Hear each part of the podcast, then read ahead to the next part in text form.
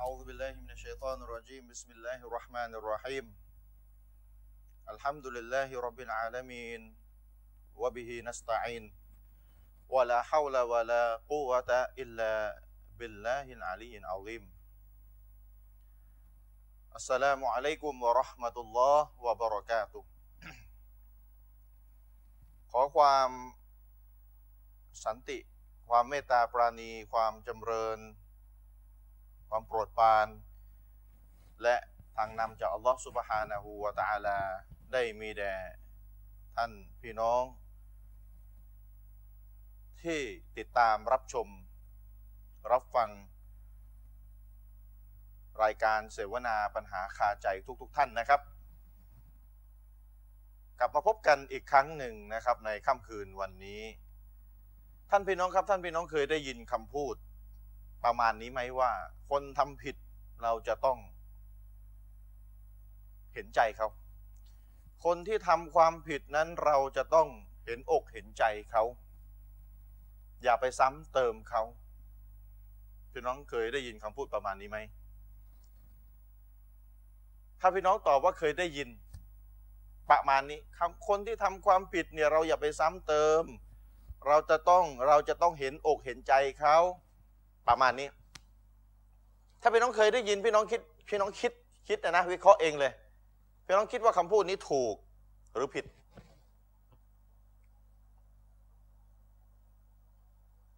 พี่น้องคิดว่าถูกหรือผิดคำพูดนี้ พี่น้องฝ่ายนึงก็อาจจะบอกว่าผิด พี่น้องฝ่ายหนึ่งก็อาจจะบอกว่า ถูกก็ต้องเห็นใจคนทำความผิดคนผิดเราต้องเห็นใจให้กำลังใจเขาเขาจะได้เลิกทำความผิด ฝ่ายที่บอกว่าผิด ก็จะบอกไม่ได้ คนทำผิดจะไปบอกจะไปให้กำลังใจให้เขาทำผิดต่อไปได้อย่างไร ฝ่ายที่บอกว่าคำพูดนี้ถูกก็บอกว่าเราไม่ได้ให้กำลังใจเพื่อให้เขาทำความผิดต่อไป เราให้กำลังใจเพื่อให้เขาเลิกทำความผิด ในความเป็นจริงแล้ว มันมีทั้งถูกและมันมีทั้งผิด มันมีคำอธิบายต้องรายละเอียด ต้องมีรายละเอียด คำพูดประมาณที่ว่าคนทำผิดเนี่ยเราอย่าไปซ้ำเติมเราต้องเห็นใจเขาเนี่ยคำพูดประมาณนี้เนี่ยนะครับ ใช้ลอยลอยไม่ได้ แต่ต้องมีรายละเอียดนี่คำพูดนี้เป็นหนึ่งในคำพูด ที่อยู่ในประเภทที่จะต้องมีรายละเอียดเหมือนกับคำพูดที่ว่าเราไม่มีสิทธิ์ตัดสินใครอัลลอฮ์เท่านั้นที่เป็นผู้ตัดสินคำพูดนี้ถูกไหมถูกแต่ต้องมีรายละเอียด เขาบริสุทธิ์ใจต่ออัลลอฮ์อย่าไปด่าอย่าไปตำหนิอย่าไปด่าว่าเขาถูกไหมถูกแต่ต้องมีรายละเอียด เพราะฉะนั้นคำพูดหลายคำพูดด้วยกันถูกแต่จะพูดแค่นั้นแล้วหยุดไม่ได้ full stop ไม่ได้ต้องมีรายละเอียดอธิบาย มิเช่นนั้นจะเกิดความเข้าใจผิดกันได้ อย่างที่ผมยกตัวอย่างสองฝ่าย ฝ่ายนึงก็ว่าแบบนี้ ฝ่ายนึงก็บอกถูก ฝ่ายนึงก็บอกผิด แต่ละฝ่ายก็มีเหตุผลของตัวเอง ในความเป็นจริงแล้วมันมีแง่ที่ถูก และมันมีแง่ที่ผิด สรุปก็คือต้องมีรายละเอียด ชี้แจงจะพูดแล้วหยุดแค่นั้นไม่ได้ เพราะฉะนั้นคำพูดที่ว่าเขาทำความผิดคนที่ทำความผิด เราต้องเห็นใจเขาเราอย่าไปตำหนิประนามเขาเราต้องให้กำลังใจเขาเพื่อเขาจะได้มีกำลังใจแล้วก็เลิกทำความผิดในที่สุด ถูกไหม ถูก แต่อย่าหยุดอยู่แค่นั้น เหมือนที่อัลลอฮฺ سبحانه وتعالى ได้กล่าวไว้ในได้กล่าวไว้ในคัมภีร์อัลกุรอานกุญยาอิบาดียัลลดีนอัสรฟูอัลาอัมฟุซฮิมลาตักนาตูมิรรหมติลละอินนัลลอฮะลายัอินนัลลอฮะยักฟิรุซุนูบะจามีอาโอ้เบาของเราที่ได้อธรรม ต่อตัวเองก็คือได้ทำบาป ต่ออัลลอฮฺ سبحانه وتعالى อย่าได้สิ้นหวังในความเมตตาของอัลลอฮฺ سبحانه وتعالىอย่าได้สิ้นหวัง แท้จริงอัลลอฮ์นั้นจะยกโทษในบาปทั้งหมดให้เลย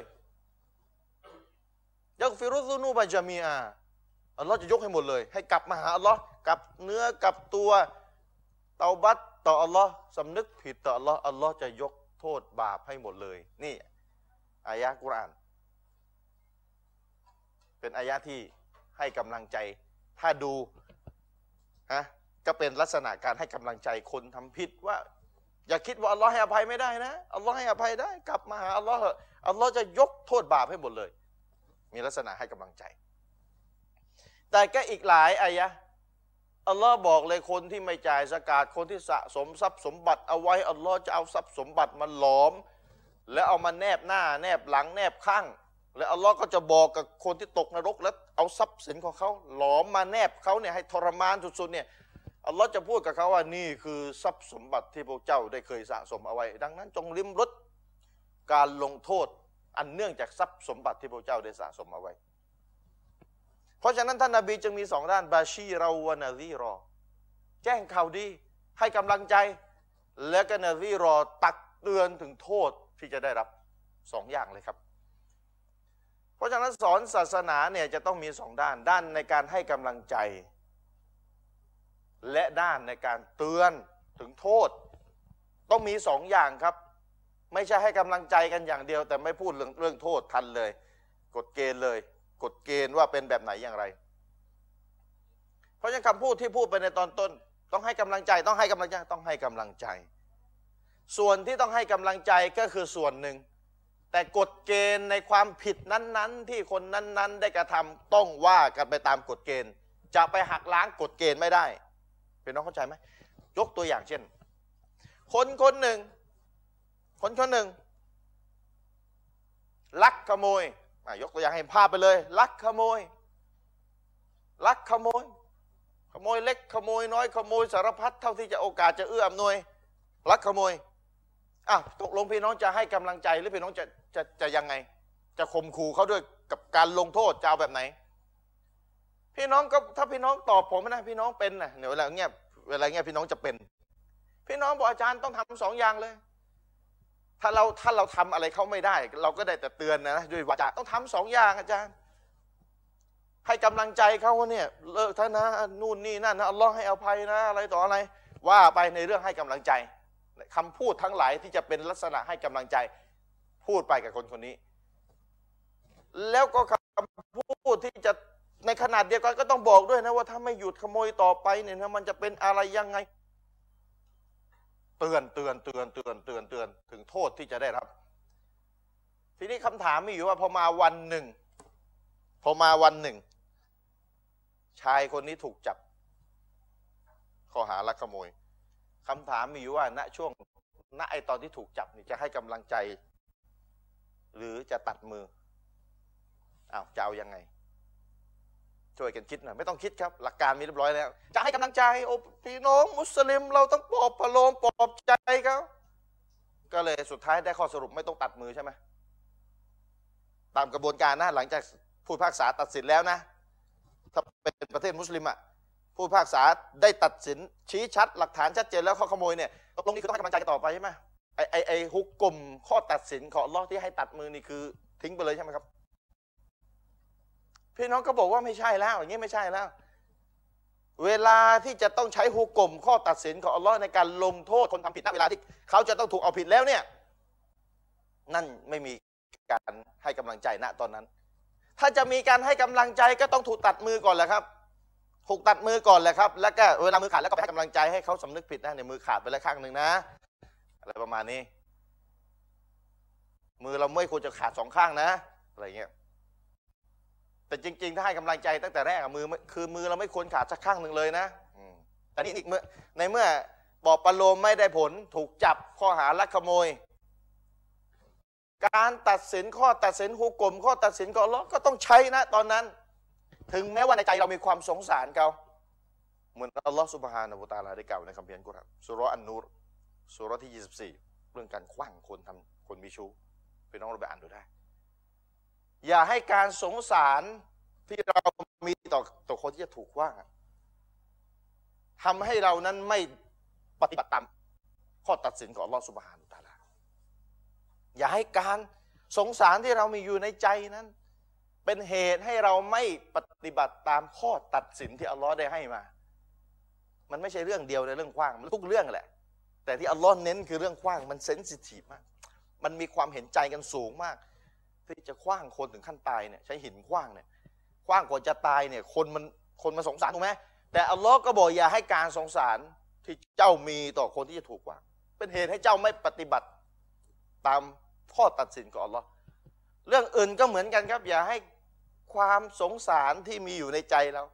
เป็นเหตุให้เราไม่ตัดสินคนผิดให้เป็นผิด เป็นเหตุให้เราไม่ตัดสินคนผิด ให้จะต้องถูกลงโทษที่อัลลอฮ์ได้กำหนดโทษมา เพราะฉะนั้นขโมยขึ้นบ้านพี่น้องเนี่ยแล้วจับได้ว่าเป็นมุสลิมเนี่ยตกลงจะใช้สูตรไหนโอ้พี่น้อง มุสลิมเรานะ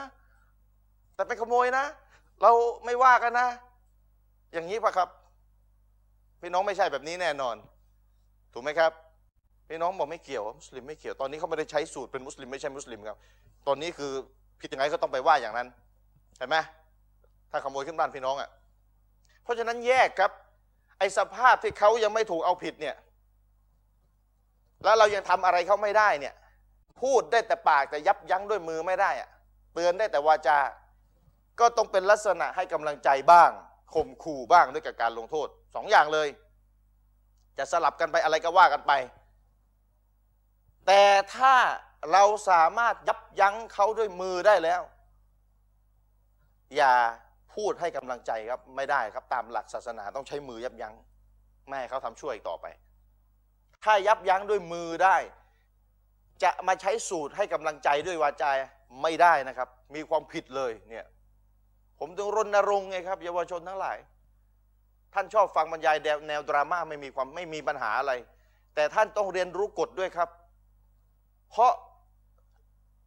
กฎเนี่ยจะทำให้ท่านใช้ชีวิตประจำวันได้อย่างถูกต้องรู้หุกกลมฮาลานฮารอมมักกะโรอะไรผิดอะไรถูกอะไร ตกหุกกลมข้อตัดสินข้อไหน ท่านต้องเรียนรู้กฎหุกกลมด้วยครับ ข้อตัดสินในบริบทต่าง ๆ ในกรณีต่างๆด้วยครับ เรียนรู้ตรงนี้เน้นตรงนี้ หลังจากนั้นท่านจะไปฟังบรรยายแนวดราม่าอะไรนั่นอีกเรื่องหนึ่ง แต่เวลาคนชอบแนวดราม่าสวยๆหวานๆแล้วสุดท้ายก็ไม่จะไม่ไม่ค่อยชอบมาเรียนรู้กฎตรงนี้ แล้วเวลาเจอสถานการณ์ที่ตัวเองจะต้องใช้กฎบรรยายแนวดราม่าที่ตัวเองฟังมามากต่อมากก็ช่วยอะไรไม่ได้ ในสถานการณ์ที่ตัวเอง ไปพบเจอไปเผชิญอยู่ แล้วมันจะต้องใช้กฎกฎเรื่องเรื่องเรื่องนั้นมีกฎเกณฑ์อย่างไรทางศาสนาฮุกกลมตัดสินอย่างไร ต้องใช้แบบนี้ตัดสินแต่ตัวเองไม่เคยเรียน ก็เลยมึนสับสน แยกแยะอะไรไม่เป็น เหมือนกันครับ คนที่ทำความผิดในเรื่องต่าง ๆ ผมยกเรื่องขโมยมาเรื่องเดียว ให้พี่น้องเห็นภาพ ให้พี่น้องเห็นภาพ ว่ามันมีบริบริบทของมัน ที่จะต้องใช้คำพูดให้กำลังใจ และคำพูดตักเตือนถึงโทษที่เขาจะได้รับ อันนี้ในกรณีที่ไม่สามารถใช้กำลังหักห้ามความชั่วได้ แต่ถ้าใช้กำลังหักห้ามความชั่วได้ยกตัวอย่างเช่นตำรวจจับขโมยได้เนี่ยใช้กำลังจับมาได้เรียบร้อยแล้ว ต้องใช้กฎที่อัลลอฮ์ให้ลงโทษ ลงโทษในบริบทนั้น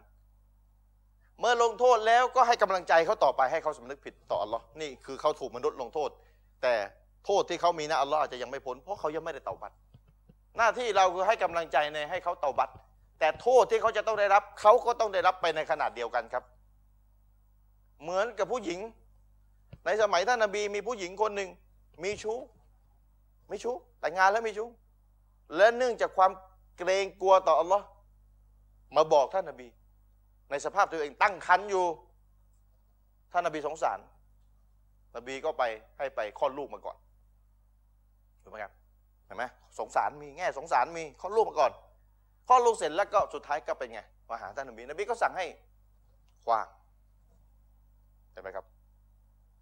บทบัญญัติที่จะต้องจัดการกับคนทำผิดในเรื่องหนึ่งเรื่องใดที่อัลลอฮ์กำหนดมาจะต้องไม่ถูกละเมิด จะต้องไม่ถูกละเมิดด้วยความสงสาร ความดราม่าของเรา จะต้องไม่ละเมิดกฎของอัลลอฮ์แต่ความสงสารก็สงสารกันไปในบริบทที่ไม่ขัดไม่ไปขวาง บทบัญญัติก่อนรอที่อัลลอฮ์ได้กำหนดเอาไว้ เพราะนั้นฝากพี่น้องเอาไว้ด้วยนะครับ ด้วยกับคำพูดลอยๆ ที่จะต้องมีรายละเอียดเนี่ยครับ ว่าคนทำผิดทำไมเราต้องซ้ำเติมเขาด้วย มันมีรายละเอียด มันมีรายละเอียด และอีกประเภทหนึ่งคนทำผิดที่เป็นลักษณะความผิดที่เป็นความผิดสร้างความคุมเครือให้กับหลักการศาสนา เช่นความผิดด่านหนึ่ง ความผิดด่านสองที่เป็นความผิดที่คนไปคิดว่าเป็นความดี หรือไอ้ตัวคนเนี่ยมันคิดว่าเป็นสิ่งที่ดี ในเรื่องบิดาเห็นคนทำบิดาคนทำบาปด่านหนึ่งด่านสองหลายเรื่อง คิดว่าตัวเองทำในสิ่งที่เป็นความดี ถูกไหมครับ อันนี้นิ่งเฉยไม่ได้นะครับ สิ่งใดที่คนคนหนึ่งที่เขาทำอยู่มันเป็นความผิดแต่เขาไปคิดว่าเป็นสิ่งที่ดีเนี่ยอันนี้ยิ่งต้องรีบชี้แจงใหญ่เลย เพราะคนทำยังเข้าใจว่าเป็นความผิด และไปเที่ยวสอนคนอื่นไอ้คนทำยังเข้าใจว่าตัวเองสอนในสิ่งที่เป็นสิ่งที่ถูกต้องทำในสิ่งที่เป็นสิ่งที่ถูกต้อง แล้วเที่ยวไปเชิญชวนคนให้มาทำอันนี้ยิ่งต้องรีบชี้แจงใหญ่เลย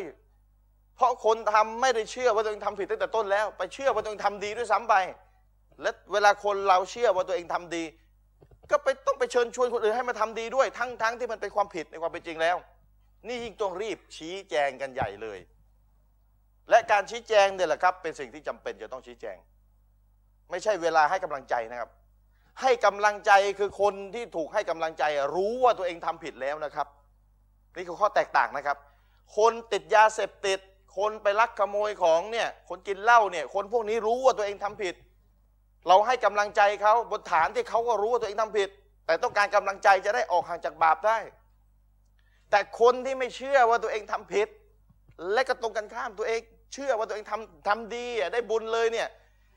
การไปให้กำลังใจในตกลงนี้จะให้เป็นเรื่องอะไรอะจะให้เรื่องอะไรอะเขาเขาไม่ได้เชื่อเขาทำผิดอะช่วงแยกออกไหมสองกรณีเนี่ยไอ้กรณีแรกเนี่ยคนทำมันรู้ตัวเองว่ามันทำผิดอยู่ เราให้กำลังใจเขาจะได้มีกำลังใจเลิกจากความบาป แต่กรณีที่สองที่ผมยกมาเนี่ยคนทำไม่เชื่อ เพราะฉะนั้นเวลาเราไปให้กำลังใจเขาอาจจะถามเรากลับด้วยซ้ำไปมาให้กำลังใจทำไมเนี่ย มาให้กำลังใจเรื่องอะไรเนี่ยจะมาทำด้วยกันไหมมาได้ได้บุญด้วยกันเขาจะพูดอย่างนี้ด้วยซ้ำไป เขาไม่เชื่อว่าผิด เพราะฉะนั้นไอ้กรณีที่สองนี่จะไปจะไปแสดงบทพระเอกให้กำลังใจนี่ไม่ใช่เรื่องละไม่ใช่เรื่องละผิดที่ผิดทางละแทนที่จะแสดงบทพระเอกให้กำลังใจเนี่ยไม่ใช่ครับ บทที่จะต้องแสดงคือชี้แจงว่าสิ่งที่เขาเข้าใจว่าเป็นสิ่งที่ทำดีได้บุญเนี่ยไม่ใช่ จริง ๆ มันคือสิ่งที่เป็นบาป ทนที่จะแสดงบทพระเอกให้กำลังใจไม่ใช่ครับผิดบทแล้วครับไอ้บทพระเอกต้องเป็นบทขโมยลักขโมยกินเหล้าเสพยาเล่นยา อันนี้คนบทนั้นได้ เพราะคนทำเชื่อว่าตัวเองทำผิดอยู่ แต่อันนี้คือคนทำเชื่อว่าตัวเองทำได้บุญ ต้องแสดงบทชี้แจงโต้ตอบความเข้าใจผิดที่เขามีอยู่ พิสูจน์ให้ได้ด้วยกับหลักฐานด้วยการโต้แย้งอะไรก็แล้วแต่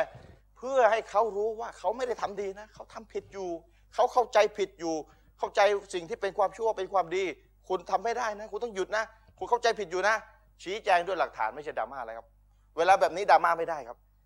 สังเกตไหมเคสแรกเราจะดราม่าได้โอ้ให้กำลังใจอัลลอฮ์เมตตาเบาของพระองค์นู่นนี่นั่นมันจะเป็นลักษณะดราม่าได้เคสแรก แต่เวลามาเคสสองปุ๊บไอ้ดราม่าเนี่ยมันจะไม่ค่อยได้ละเพราะมันต้องเป็นลักษณะเติบโตตอบเชิงวิชาการลึกๆหนักๆแล้วดราม่าจะจะจะมีส่วนน้อยละซึ่งมันยากด้วย และส่วนที่สองเนี่ยมันยากเวลายากปุ๊บไม่เอาไปดราม่าดีกว่าสบายกว่าเยอะ ไปพูดแนวให้กำลังใจดราม่าดีกว่ามันสบายมันไม่ต้องอ่านหนังสือหนังสืออะไรมาโอ้ยปวดหัว เห็นไหมครับพี่น้องเห็นไหมผมยกตัวอย่างสองภาพ น่าจะชัดแล้วนะบริบทไหนต้องให้กำลังใจ บริบทไหน ไม่เกี่ยวกำลังใจครับ เป็นเรื่องที่ต้องชี้แจง โต้ตอบเชิงเหตุผลวิชาการลึกๆ จะลึกไม่ลึกก็แล้วแต่แต่ส่วนใหญ่ลึก ส่วนใหญ่คนที่ทำสิ่งที่เป็น ความผิดแล้วไม่เชื่อว่าตัวเองทำผิดบิดาต่าง ๆ อุตริกรรมต่าง ๆ คนทำคิดว่าตัวเองทำดีแล้ว ชวนคนให้ทำด้วย ส่วนใหญ่เขาไม่ใช่ว่าผิวเผินครับเขามีหลักฐานเขามีนู่นนี่นั่นเขาอ้างอะไรสารพัดซึ่งมันจะต้องแย้งทีละข้อทีละเรื่องทีละเรื่อง ให้ให้รู้ว่าสิ่งที่เขาเชื่ออยู่มันผิดอย่างไร เชิงลึก มันยากมันดราม่าไม่ค่อยได้ แล้วมันค่อนข้างจะต้องใช้ความขยันเป็นพิเศษด้วยซ้ำไป ไม่สบายเหมือนลักษณะให้กำลังใจ ห็นไหมครับพี่น้องเห็นข้อแตกต่างหรือยังเห็นข้อแตกต่างหรือยัง เพราะฉะนั้นตุครูคนหนึ่ง หรืออาจารย์คนหนึ่งกำลังสอนให้ชาวบ้านเข้าใจผิดในเรื่องศาสนา ตัวเองจะจงใจบิดเบือนแล้วไม่จงใจอีกเรื่องหนึ่งนะแต่สิ่งที่เขาสอนนั่นคือสิ่งที่ไม่ใช่เรื่องศาสนา เป็นสิ่งที่บิดเบือน พี่น้องเวลาผมใช้คำว่าบิดเบือนอะพี่น้องอย่าเข้าใจว่าคน คนสอนตั้งใจแบบนั้นนะไอ้คำว่าบิดเบือนเนี่ยคือคือการกระทำของเขาเนี่ยมันเป็นสิ่งที่บิดเบือน แต่เจ้าตัวจะรู้ว่าตัวเองบิดเบือนหรือไม่ในอีกเรื่องหนึ่งเพราะนั้นต้องเข้าใจคำศัพท์ด้วยนะไอ้คำว่าบิดเบือนเนี่ยพฤติกรรมของเขาเนี่ยบิดเบือน แต่เขาจะตั้งใจบิดเบือนไหมหรือไม่ในอีกเรื่องหนึ่งพี่น้องเข้าใจนะ เหมือนกับคนเสพยาเสพติดอะทำบาปพฤติกรรมของเขาคือคนทำบาปแต่เขาจะรู้ไหมว่าสิ่งที่เขาทำบาปเป็นบาปนั่นอีกเรื่องหนึ่ง เพราะฉะนั้นเวลาผมพูดคำว่าบิดเบือนเนี่ยพี่น้องต้องแยกให้ออกเรายังไม่ตัดสินตัวคนว่าคนคนนั้นเป็นคนชั่ว เพราะตั้งใจบิดเบือนศาสนา เรายังไม่ไปติดตัดสินตัวคนนะครับ เราตัดสินพฤติกรรมเขาสอนศาสนาแบบนี้เป็นการบิดเบือนศาสนา เมื่อเป็นการบิดเบือนศาสนา ไม่ใช่เรื่องต้องให้กำลังใจครับ เพราะคนสอนไม่เชื่อว่าตัวเองบิดเบือนศาสนาอยู่ เป็นเรื่องที่จะต้องโต้ตอบเชิงวิชาการครับ เพราะฉะนั้นแยกด้วยนะครับ แยกด้วยนะครับ และถ้าคนสอนคนบิดเบือนเนี่ยที่มีพฤติกรรมบิดเบือนถูกแย้งถูกโต้เท่าไหร่แล้ว แล้วก็ไม่เลิกไม่สำนึกผิดสักทีเนี่ยไม่ใช่ลักษณะให้กำลังใจนะครับ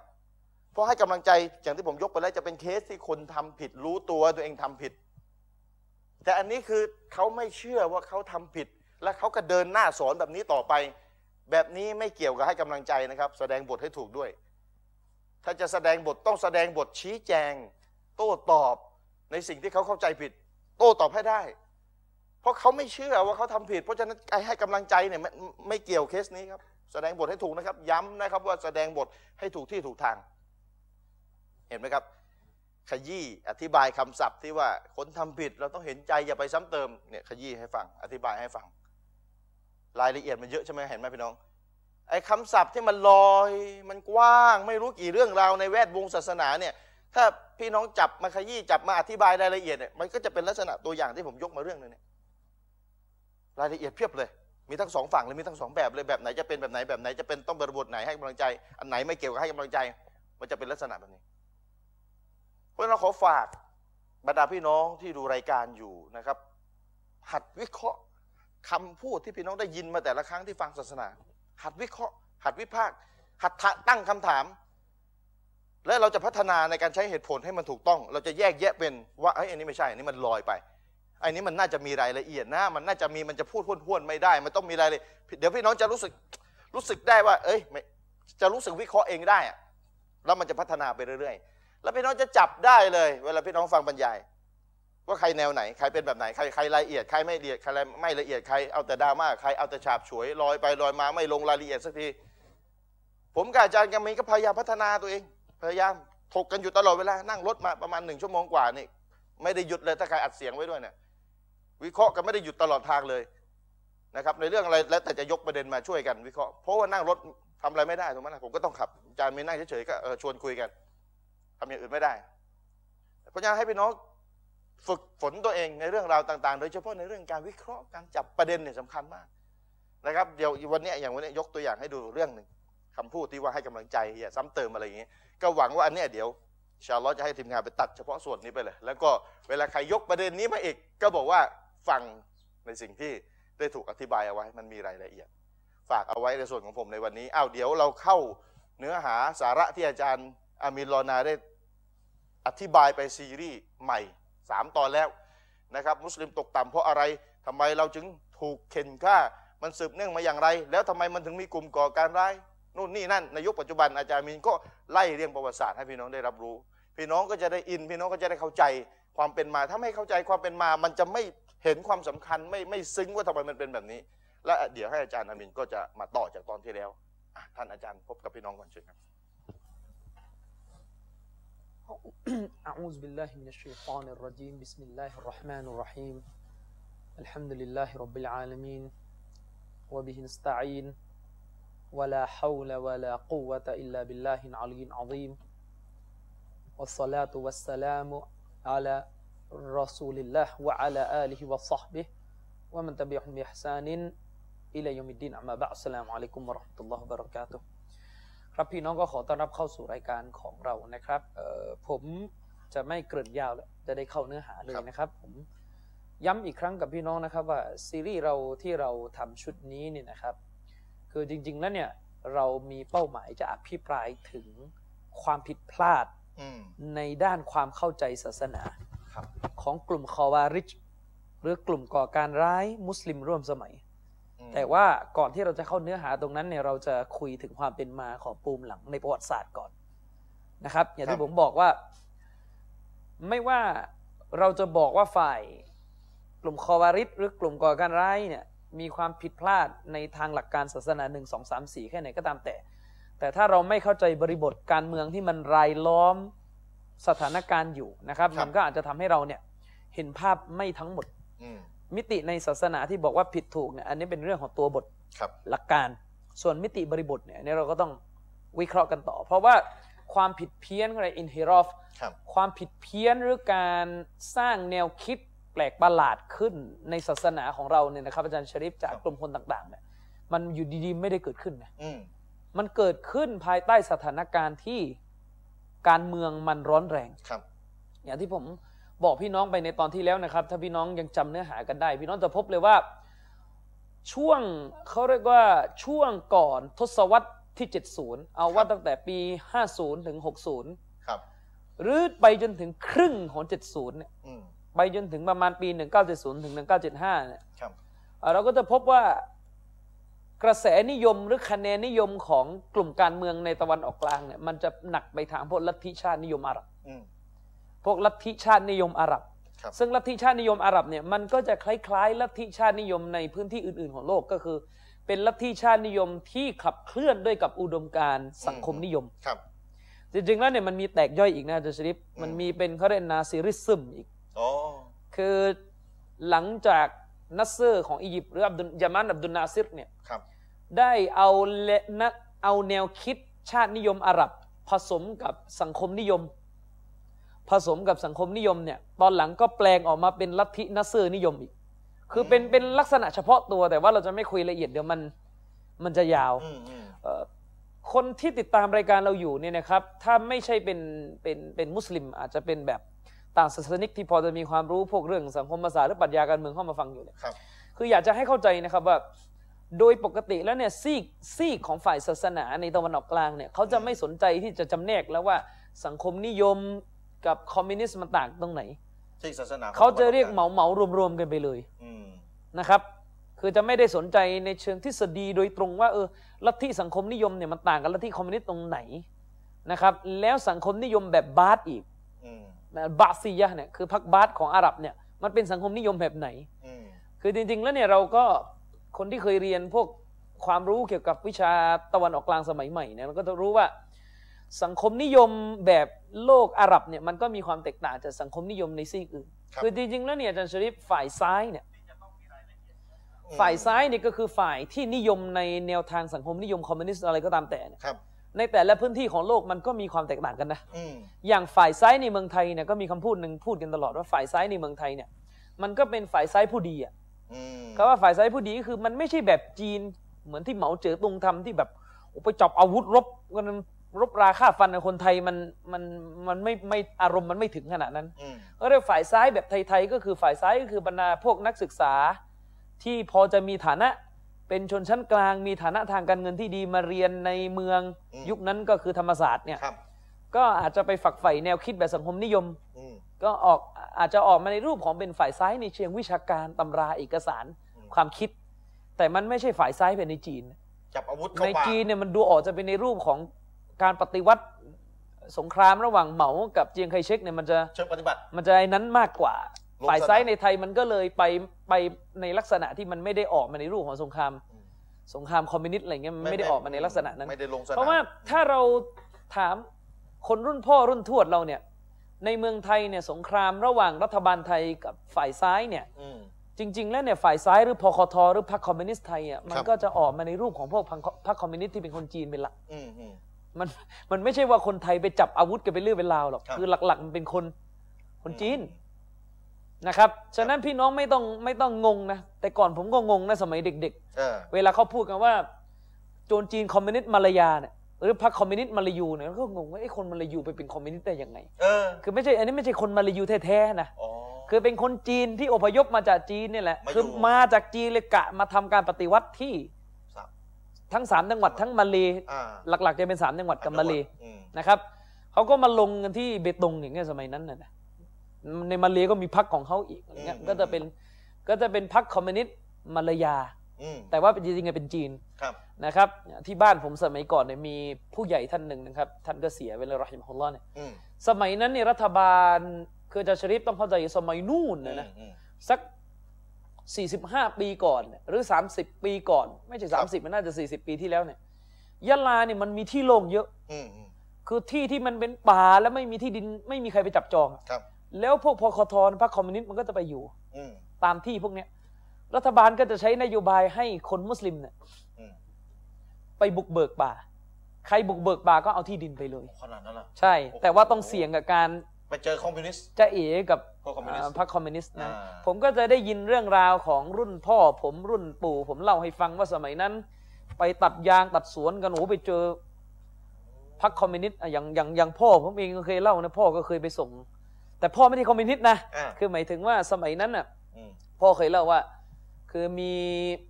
เอ่อคนแถวบ้านคนหนึ่งเขาก็ไปตัดยางอะไปเจอ ไปตัดยางป่ามันอยู่ในลึกอะนะป่ามันลึกไงบางทีก็ต้องส่งข้าวไปให้พี่น้องเราที่ตัดยางอยู่บางทีเวลาคนอ๋อสอ๋อมัยเข้าก่อนเข้าไปไม่ใช่ไปส่งข้าวให้คอมมิวนิสต์นะหมายถึงอ่าว่าเข้าเข้าไปมันออกมาลำบากก็ต้องใช่ส่งข้าวกันไปให้เข้าอะไรไปอย่างเงี้ยมหรือก็เคยมีเหมือนกัน มันก็อาจจะมีบางเคสที่เป็นคนมาลายูในสามจังหวัดบางคนที่ คนมุสลิมเราบางคนไม่ได้รู้เรื่องอะไรคอมไม่คอมมันคืออะไรไม่รู้เรื่องหรอกไม่รู้เรื่องเอามันอย่างเงี้ยครับก็เคยมีประเภทแบบมายืมรถพ่อผมแล้วก็ไปขนอาวุธอะไรเงี้ยโอ้สมัยนั้นเพราะว่าคือคนให้ยืมมันไม่รู้เรื่อง คือไม่รู้เรื่องไงหมายถึงว่า คือสมัยนั้นคนมีรถยนต์มันไม่ใช่มีกันได้เยอะ คือพอไม่เยอะพอพ่อแกเริ่มเป็นครูเนี่ยแกก็พอจะมีอืมเงินเดือนบ้างในการจะซื้อรถกระบะอย่างเงี้ยอืมแกก็เคยเล่าว่าแบบ มีคนรู้จักบางคนบอกว่าเออจะขอยืมรถไปแต่ไม่ไม่ได้บบออกกด้วยเออไม่ได้บอกไปทำอะไรปรากฏไปขนอาวุธส่งโอ้ให้โหบอกรู้มาตอนหลังนี่แทบจะแต่ว่าในอำเภอยุคนั้นก็แบบคือยุคนั้นจะปราบคอมมิวนิสต์ในอำเภอต้องต้องต้องปราบเองนะในอำเภอก็ต้องลงมือเองอะทีนี้เผอิญในอำเภอก็รู้จักกับพ่อก็มาถามว่ามันเกิดอะไรขึ้นพ่อก็บอกว่าอ๋อมันเข้าใจกันผิดแล้วคอมมิวนิสต์เนี่ยเขาทำอันตรายชาวบ้านนะคอมมิวนิสต์ในเมืองไทยไม่ไม่ได้ทำอันตรายชาวบ้าน เพราะว่าถือว่าต้องการดึงชาวบ้านเป็นพวกก็พยายามอืมอืมอืมพยายามจะ จะเขาเรียกอะไรหาพวกชาวบ้านโดยเฉพาะอย่างยิ่งก็คือออืมสมัยนั้นเนี่ยแถบพวกกาบังอำเภอไกลๆในจังหวัดยะลาเนี่ย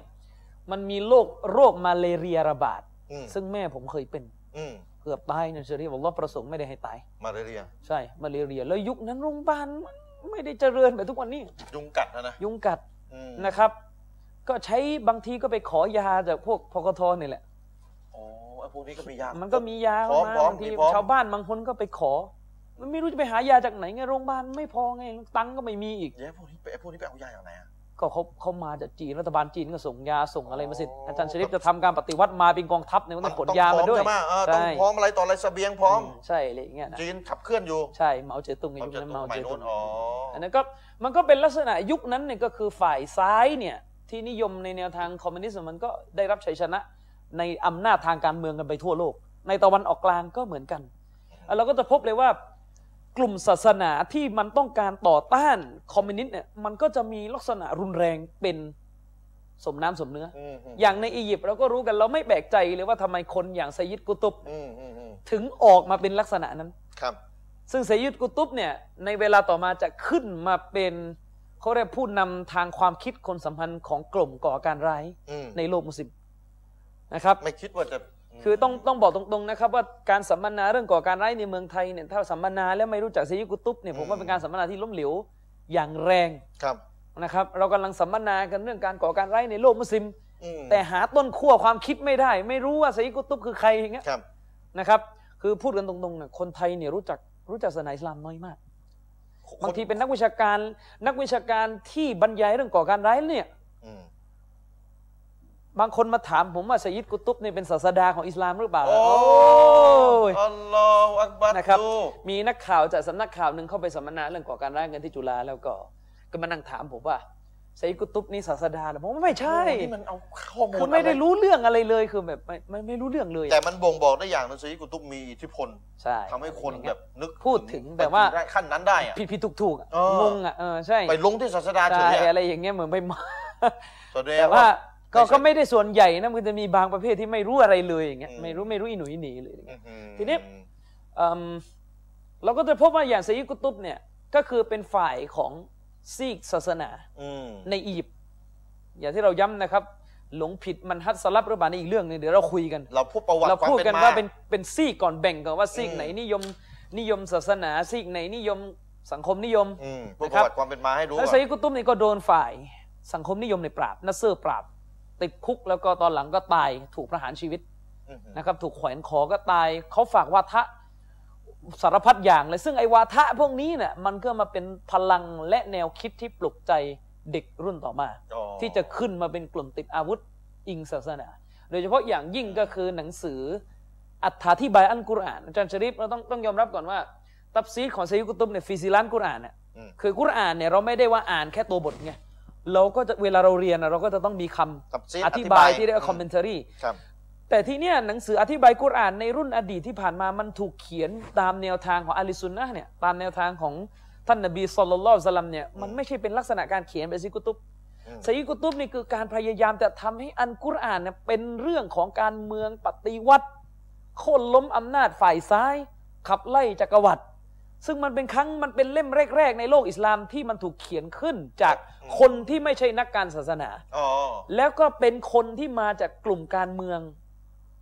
ที่ไปเติบโตในยุโรปไซยิดกุตุบเนี่ยไปเรียนที่ฝรั่งเศสอ๋อแล้วก็รู้จักลัทธิคอมมิวนิสต์รู้จักลัทธิสังคมนิยมอย่างดี แล้วต้องการที่จะมาทำให้ศาสนาอิสลามเนี่ยมันทันในการที่จะขับไล่จักรวรรดิตะวันตก พอหันไปดูอัซฮัรและเบนเนลเชโรยัง ยังไหว้กูโบอยู่ยังอะไรก็ไม่ว่าไม่ work เลยอะไรเงี้ยก็เลยอ๋อก็เลยเป็นลักษณะอยากจะปฏิรูปทีนี้ปพฏิอวัติพอไปเขียนตัฟซีรเนี่ยไปเขียนในคุกอีก ไปเขียนหนังสือเล่มนี้ในคุกอีกในสภาพที่ตัวเองอื้อหือใช่ถูกมันมีบันทึกเล่าครับว่าตอนที่ไซยิดกุตุบเนี่ยถูกพาขึ้นศาลน่ะอืมศาลเนี่ยนัสเซอร์เนี่ยเอาศาลของตัวเองเนี่ยเออสอบสวนไซยิดกุตุบไซยิดกุตุบเนี่ยถอดถอดให้ดูรอยแผลสุนัขอะที่กัดร่างกายเขาอะโอ้โหซึ่งเขาบอกว่ากัด ในขณะที่ฉันละหมาดอยู่มันก็กัดอื้อหือแล้วบอกว่ามันฉันไม่ต้องพูดอะไรในศาลนี้อีกแล้ว นอกจากท่านจงดูรอยเขี้ยวสุนัขอื้อหือรอยเขี้ยวสุนัขแล้วก็รอยน้ำเกลือที่เทลงบนร่างกายเขาให้มันแสบให้มันแสบอืมแล้วก็สมาชิกเพื่อนๆเขาอีกหลายคนที่ถูกทรมานในคุกอืมฉะนั้น คำอธิบายอัลกุรอานคำอธิบายศาสนาอิสลามที่อยู่ภายใต้บริบทอย่างที่เนี้ยพ่ายแพ้ให้แก่ฝ่ายซ้ายอืมถูกทรมานในคุก มันไม่แปลกเลยทำไมซีกุตุบถึงมีแนวคิดที่มันสุดโต่งและรุนแรงคำอธิบายจึงออกมาบนฐาน โดยเฉพาะอย่างยิ่งก็คือแนวคิดที่เป็นเรื่องที่วุ่นวายที่สุดก็คือเตาฮีดอัลฮากิมียะห์อื้อหือไซยิดกุตุบนั้นโดยสรุปเราไม่ลงลึกแล้วกันแนวคิดนี้เราบอกว่าแนวคิดไซยิดกุตุบก็คือว่า หัวใจของศาสนาอิสลามที่มุสลิมเห็นพ้องตรงกันก็คือการสักการะพระเจ้าองค์เดียวอืมคืออัตโตฮิดอืมคือการกราบไหว้พระเจ้าองค์เดียวใช่แต่ในแบบซาลาฟีเนี่ยการกราบไหว้พระเจ้าองค์เดียวเนี่ยมันก็ให้ความหมายที่แม้จะมีเรื่องการเมืองเข้ามา แต่การเมืองมันไม่ใช่ความหมายหลัก มันไม่ขอบเขตของมัน มันเป็นเรื่องว่าอืมเออการสักการะพระเจ้าองค์เดียวในความหมายมันกว้าง เช่นอะเราไม่เชื่อไสยศาสตร์อืมไม่เชื่อหมอดูอะไรมันออกไปในลักษณะ ไม่เชื่อต้นกล้วยต้นหญ้าอะไรคือ ไม่ไหว้หลุมศพไม่ไหว้ไม่ไหว้นักวิญญาณนักการศาสนาอะไรไม่เอาอย่างนี้คือมันมีกรอบแต่ของไซมันยิดกุตุบเนี่ยไปทำให้คำว่าเตาฮีดนอกกรอบแล้ว เอกภาพของพระผู้เป็นเจ้า หรือเทววิทยาเกี่ยวกับพระผู้เป็นเจ้าเนี่ยอืมideology เนี่ยการกราบไหว้พระเจ้าองค์เดียวเป็นเรื่องของการปฏิวัติสถาปนารัฐของพระองค์หลุดกรอบหลุดกรอบ พระองค์เนี่ยสิทธิ์ของพระองค์ที่แท้จริงที่สุดก็คืออะไรการเป็นเจ้าผู้ครองโลกใบนี้ทั้งหมด นั่นก็หมายความว่าจักรวรรดิ ตะวันตกรัฐต่าง ๆ ลัทธิสังคมนิยมระบอบกฎหมายแบบอื่นเนี่ยอืมล้วนแล้วแต่เป็นศัตรูกับอิสลามทั้งสิ้นอืมฉะนั้นไอแนวคิดแบบเนี้ยมันจะต้องถูก support หรือสนับสนุนจากการเน้นย้ำเรื่องการจิฮาด การสู้รบ การปฏิวัติสากลในนามอิสลามมันก็จะเป็นลักษณะแบบเนี้ยไม่อย่างนั้นเตาฮีดจะไม่สมบูรณ์เลยไม่อย่างนั้นมุสลิมจะไม่ได้รับชัยชนะฝ่ายคอมมิวนิสต์รุกเอารุกเอามุสลิมยังจะมาเหือดเหือดๆอยู่อืมอันนี้ก็คือแนวคิดที่ซัยยิดกุตุบสร้างขึ้นในอียิปต์ แล้วในเวลาต่อมาแนวคิดนี้มันแพร่เข้าอยู่ในตะวันออกกลางครับอาจารย์ชริฟด้วยกับบทบาทชีวิตของเขาอะซัยยิดกุตุบเนี่ยแสดงตัวให้เห็นถึงการเหมือนพลีชีพไปแล้วอะอืมเลยกลายเป็นเหมือนท่านโลกคอมมิวนิสต์เราบอกว่าคนอย่างเชเกวาราเนี่ยกลายเป็นไฟที่จุดอืมเด็กวัยรุ่นในซีกฝ่ายซ้ายอะเซกุตุบก็คงอารมณ์ประมาณนั้นอะโอ้โหขนาดนั้นเลยนะทีนี้พอเข้าสู่ทศวรรษที่ 70อืม1970อาจารย์ชริฟอืมกลุ่มที่นิยมในในแนวทางของเซกุตุบเนี่ยอยู่ไม่ได้ในอียิปต์อืม และมันมาประจวบเหมาะกับประเทศซาอุณเวลานั้นก็คือยุคของกษัตริย์ไฟซอนน่ะอืมกษัตริย์ไฟซอนเนี่ยต้องการปลุกให้โลกอิสลามเนี่ยร่วมแรงร่วมใจในการขับไล่อิสราเอลออกจากตะวันออกกลางอืมนะครับ ในการขับไล่อิสราเอลออกจากตะวันออกกลางอืมกษัตริย์ไฟซอนเลยมีท่าทีที่จะหนุนกลุ่มที่อิงศาสนาอืมเกือบทุกกลุ่มอืมซึ่งตอนนั้นยังแยกไม่ออกไงว่า ใครเป็นซีกไหนยังดูไม่ออกอิกเอิกมันมันดูกันยังไงก็ยังงงๆกันอยู่อืมอืมนะครับ มันก็เลยเกิดนโยบายเปิดประเทศครับของซาอุดีอาระเบีย เพราะว่าประเทศเขาเนี่ยเริ่มต้องการพัฒนาประเทศให้เจริญแต่นี่ไม่รู้จะทำยังไงคนไม่พอก็ต้องเปิดประเทศอืมจาชริฟเราคงจะไม่เชื่อนะว่าคนอย่างอบุละลาลเมาดูดีอ่าปากีสซึ่งถานแนวเดียวกับซีกุตุบเลยอยู่ปากีสถานเป็นหนึ่งในผู้ก่อตั้งมหาลัยมดินะห์อยู่ปากีมาก่อตั้งที่ใช่มาดีนะใช่ผู้ก่อตั้ง มีบทบาทในการก่อตั้งเลย อยู่ดีๆมาได้ไง เพราะอะไรอาจารย์ชริฟเพราะระบบมหาลัยเป็นของใหม่ในโลกอิสลามอ๋อซาอุดิอาระเบียไม่เคยอยู่ใต้อาณานิคมอังกฤษการสร้างมหาลัยมันไม่ใช่เรื่องสร้างกันง่าย ๆ มันจึงต้องเพิ่มมุสลิมที่มีประสบการณ์ในเรื่องการสร้างมหาลัยโดยตรงก็คือมุสลิมในอินเดีย เพราะอยู่กับอังกฤษมาอ๋อมานานเป็นอย่างนั้นไปเมารูดีก็เลยเข้ามามีบทบาทอยู่ช่วงหนึ่งซึ่งเชคโรเบตก็เคยบอกนะครับว่าสุดท้ายอิทธิพลแบบเมารูดีเรื่องฮากีมิยะห์เรื่องปฏิวัติเนี่ยมันก็เลยแทรกๆเข้ามาตั้งแต่สมัยนั้น แล้วมันก็มีคนจากซีกอียิปต์ที่อยู่ไม่ได้ก็อพยพกระโจนกันเข้าไปอยู่ในซาอุดีในยุคนั้น ทีนี้บทบาทของซาอุดีในฐานะที่เป็นศูนย์กลางการส่งออกของอิสลามอืมมันก็ส่งผลกระทบก็คือมันมีคนประเภทเนี้ยอ่าซึ่งคอยรับเขาเรียกคอยรับ คืออาจารย์ชริปทศวรรษที่ 70เป็นต้นมาคนทั้งโลกไปเรียนที่ซาอุดีอะอืมเวลาไปเรียนที่ซาอุดีอะมันมีประเภทนี้แฝงอยู่ตามรั้วมหาลัยอะ ประเภทประเภทที่เริ่มจะเอาแนวคิดไซกุตุบอ่าปฏิวัติอิสลามขับไล่จักรวรรดิเนี่ยอืมเข้ามา แล้วมันก็ทำให้ซีกต่าง ๆ จากโลกมุสลิมอะอืมที่ไปเรียนที่ซาอุดีก็ได้อิทธิพล ฉะนั้นมันไม่แปลกเลยมันรอวันที่จะระเบิดอืมเขาได้รอวันที่อุดมการณ์แบบซัยยิดกุตุบการปฏิวัติในนามอิสลามขับไล่คอมมิวนิสต์ขับไล่ตะวันตก รอวันที่จะระเบิดอืมในขณะเดียวกันหันไปดูปาเลสไตน์ก็มีแต่เรื่องยิวฆ่าคนอาหรับ ยึดครองดินแดนมุสลิมอืมในเลบานอน ฝ่ายคริสเตียนก็ก่อสงครามกลางเมืองกับฝ่ายมุสลิม คือโลกมุสลิมมีแต่ไฟร้อนระอุไปหมดอืมหันไปดูซีกโซเวียตเราก็เคยอธิบายไปแล้วก็โดนยึด ฉะนั้นพอเป็นช่วงเวลาแบบนี้แนวคิดแบบซัยยิดกุตุบมันเลยต้องตาต้องใจคนหนุ่มคนสาว ในช่วงเวลานั้นอืมและมันรอวันที่จะระเบิด ในอียิปต์นี่เละไปแล้วตอนนั้นอืมก็คือหลังจากนัสเซอร์ตายไปซาดัตขึ้น ซาดัตเป็นผู้นำคนต่อมา นัสเซอร์เนี่ยสั่งประหารซัยยิดกุตุบ ใช่ แล้วก็ประหารกลุ่มอิควานเต็มไปหมดเลยในอียิปต์อ่าแล้วแล้วสุดท้ายอืมก็ก็ก็ตายไปนัสเซอร์ก็ตายนัสเซอร์ก็ตายไปหลังจากนั้นแล้วก็ซาดัตก็ขึ้นอ๋ออัอันวาซาดัตนี่ขึ้น พออันวาซาดัตขึ้นเนี่ย อันวาซาดัตเนี่ยรบกับอิสราเอลกี่รอบก็แพ้ทุกรอบอืมแพ้ทุกรอบ เพราะว่าไม่ได้รบในนามอิสลามไง ซาดัตในแนวไหนอะก็แนวสังคมนิยมไงต่อไงสืบเป็นผู้สืบทอดนำใช่ก็สืสืบบททออดดจากนัสเซอร์อีกแล้วทีนึงแล้วยุคซาดัตเนี่ยเป็นยุคที่อียิปต์เนี่ยต้องพึ่งโซเวียตอย่างมาก เพราะต้องใช้อาวุธสู้กับอิสราเอล อิสราเอลก็พึ่งอเมริกาไงอืมมันเลยเหมือนเป็นสงครามตัวแทนอะอืมอืมอืมอาจารย์เชคเข้าใจว่าสงครามตัวแทนไหมอ่าเหมือนกับเออไอ้นี่พึ่งนี่ไอ้นี่ก็ต้องไปช่วยไอ้กันนี่ไอ้กันก็กลัวว่าเอ้ยโซเวียตมันจะขยายอำนาจเข้ามาในตะวันออกกลางเว้ยอืมก็ไม่รู้จะทำไงก็ใช้อิสราเอลเนี่ยเป็นต้องลูกล่อลูกชนอืมใช่ไหมตอนนั้นซาอุดิอาระเบียยังยังนิ่งๆอยู่ยังไม่แสดงออกมากในการพึ่งพาอเมริกาอืมแล้วทีนี้ในขณะเดียวกันฝ่ายอียิปต์ต้องการเอาชนะอิสราเอลอาวุธไม่พอก็ต้องไปซื้ออาวุธจาก โซเวียตโซเวียตอ่าตอนที่ซาดัตประกาศสงครามกับฝ่ายอิสราเอลเนี่ยอาจารย์ชริฟอืมกลุ่มที่นิยมอิสลามเนี่ยยังร่วมมือกับซาดัตอยู่นะอ่าตอนนั้นยังไม่แตกหักนะ แต่พอตอนหลังซาดัตแพ้อิสราเอลไม่ไหวแล้วรบแล้วแพ้ดินแดนก็เสียอืมก็เลยเกิดแคมป์เดวิดขึ้นสนธิสนธิสัญญาอ๋อซึ่งเป็นสนธิสัญญาที่อียิปต์ต้องรับรองเอกราชของอิสราเอล อียิปต์รับรอง เพื่อความอยู่รอดไม่รู้จะทำยังไงแล้วอือหือ แล้วต้องไปปิดล้อมคนปาเลสไตน์ขึ้นมาอีก เลยทำให้ซีกของฝ่ายศาสนานี่รับไม่ได้อย่างมากโอ้อาจารย์อียิปต์กับปาเลสเอออิสราเอลนี่อยู่ติดกัน อยู่ติดกันอืมรบกันไงรบกันติดกันเลยอะใช่สุดท้ายก็เลยเกิดยุคที่แตกกันระหว่างผู้ปกครองในอียิปต์กับกลุ่มศาสนา เลยเกิดจามะอะห์อิสลามียะห์ขึ้น คือเป็นยุคที่แนวคิดแบบซีกุตุบได้รับการต่อยอดแบบร้อยเปอร์เซ็นต์แล้ว จึงเกิดยุคอับดุลรอฮ์มานตาบอดที่ฟัตวาให้ระเบิดอ๋อ นักท่องเที่ยวฝรั่งอะไรกัน และสุดท้ายนำไปสู่เหตุการณ์ฆ่าซาดัตตายอ๋อซาดัตก็ถูกสังหารอีกอ่าฆ่าซาดัตตายอืมนะครับ มีเหตุการณ์ฆ่าซาดัตตายอืมนั่นแหละพอฆ่าซาดัตตายในอียิปต์ก็เข้าสู่ยุคมืดเลยมูบารอกก็ขึ้นอ๋อมูบารอกทีนี้ก็กวาดล้างสิมั่วไปหมดเลยหลังจากนั้นอะอืมอันนี้ก็คือไทม์ไลน์แต่ว่าเราจะบอกว่าแนวคิดแบบเนี้ยเขาเรียกมันถูกกดทับไงก ลุ่มศาสนานี่มันรอวันนี่มันจะได้รับชัยชนะ เดี๋ยวถามนิดนึงอาจารย์อืมไซยิดกูตุบเนี่ยเป็นผู้ก่อตั้งอิกวานนะหรือไม่เกี่ยวไม่กับอิไม่กวานไม่ไม่ไม่ไม่ใช่ฮัสซันบันนาผู้ก่อตั้ง แต่ไซยิดกูตุบแต่ว่าเป็นเขาเรียกมันสมองที่เข้ามาทีหลังอ๋อใช่ไหมเข้ามาทีหลัง ตอนแรกในเซยิดกุตุบเนี่ยก็อยู่กับนัสเซอร์อ่าตอนแรกในอุดมการณ์เขายังไม่นิ่งอืมจะเป็นลักษณะจะกึ่งผสมระหว่าง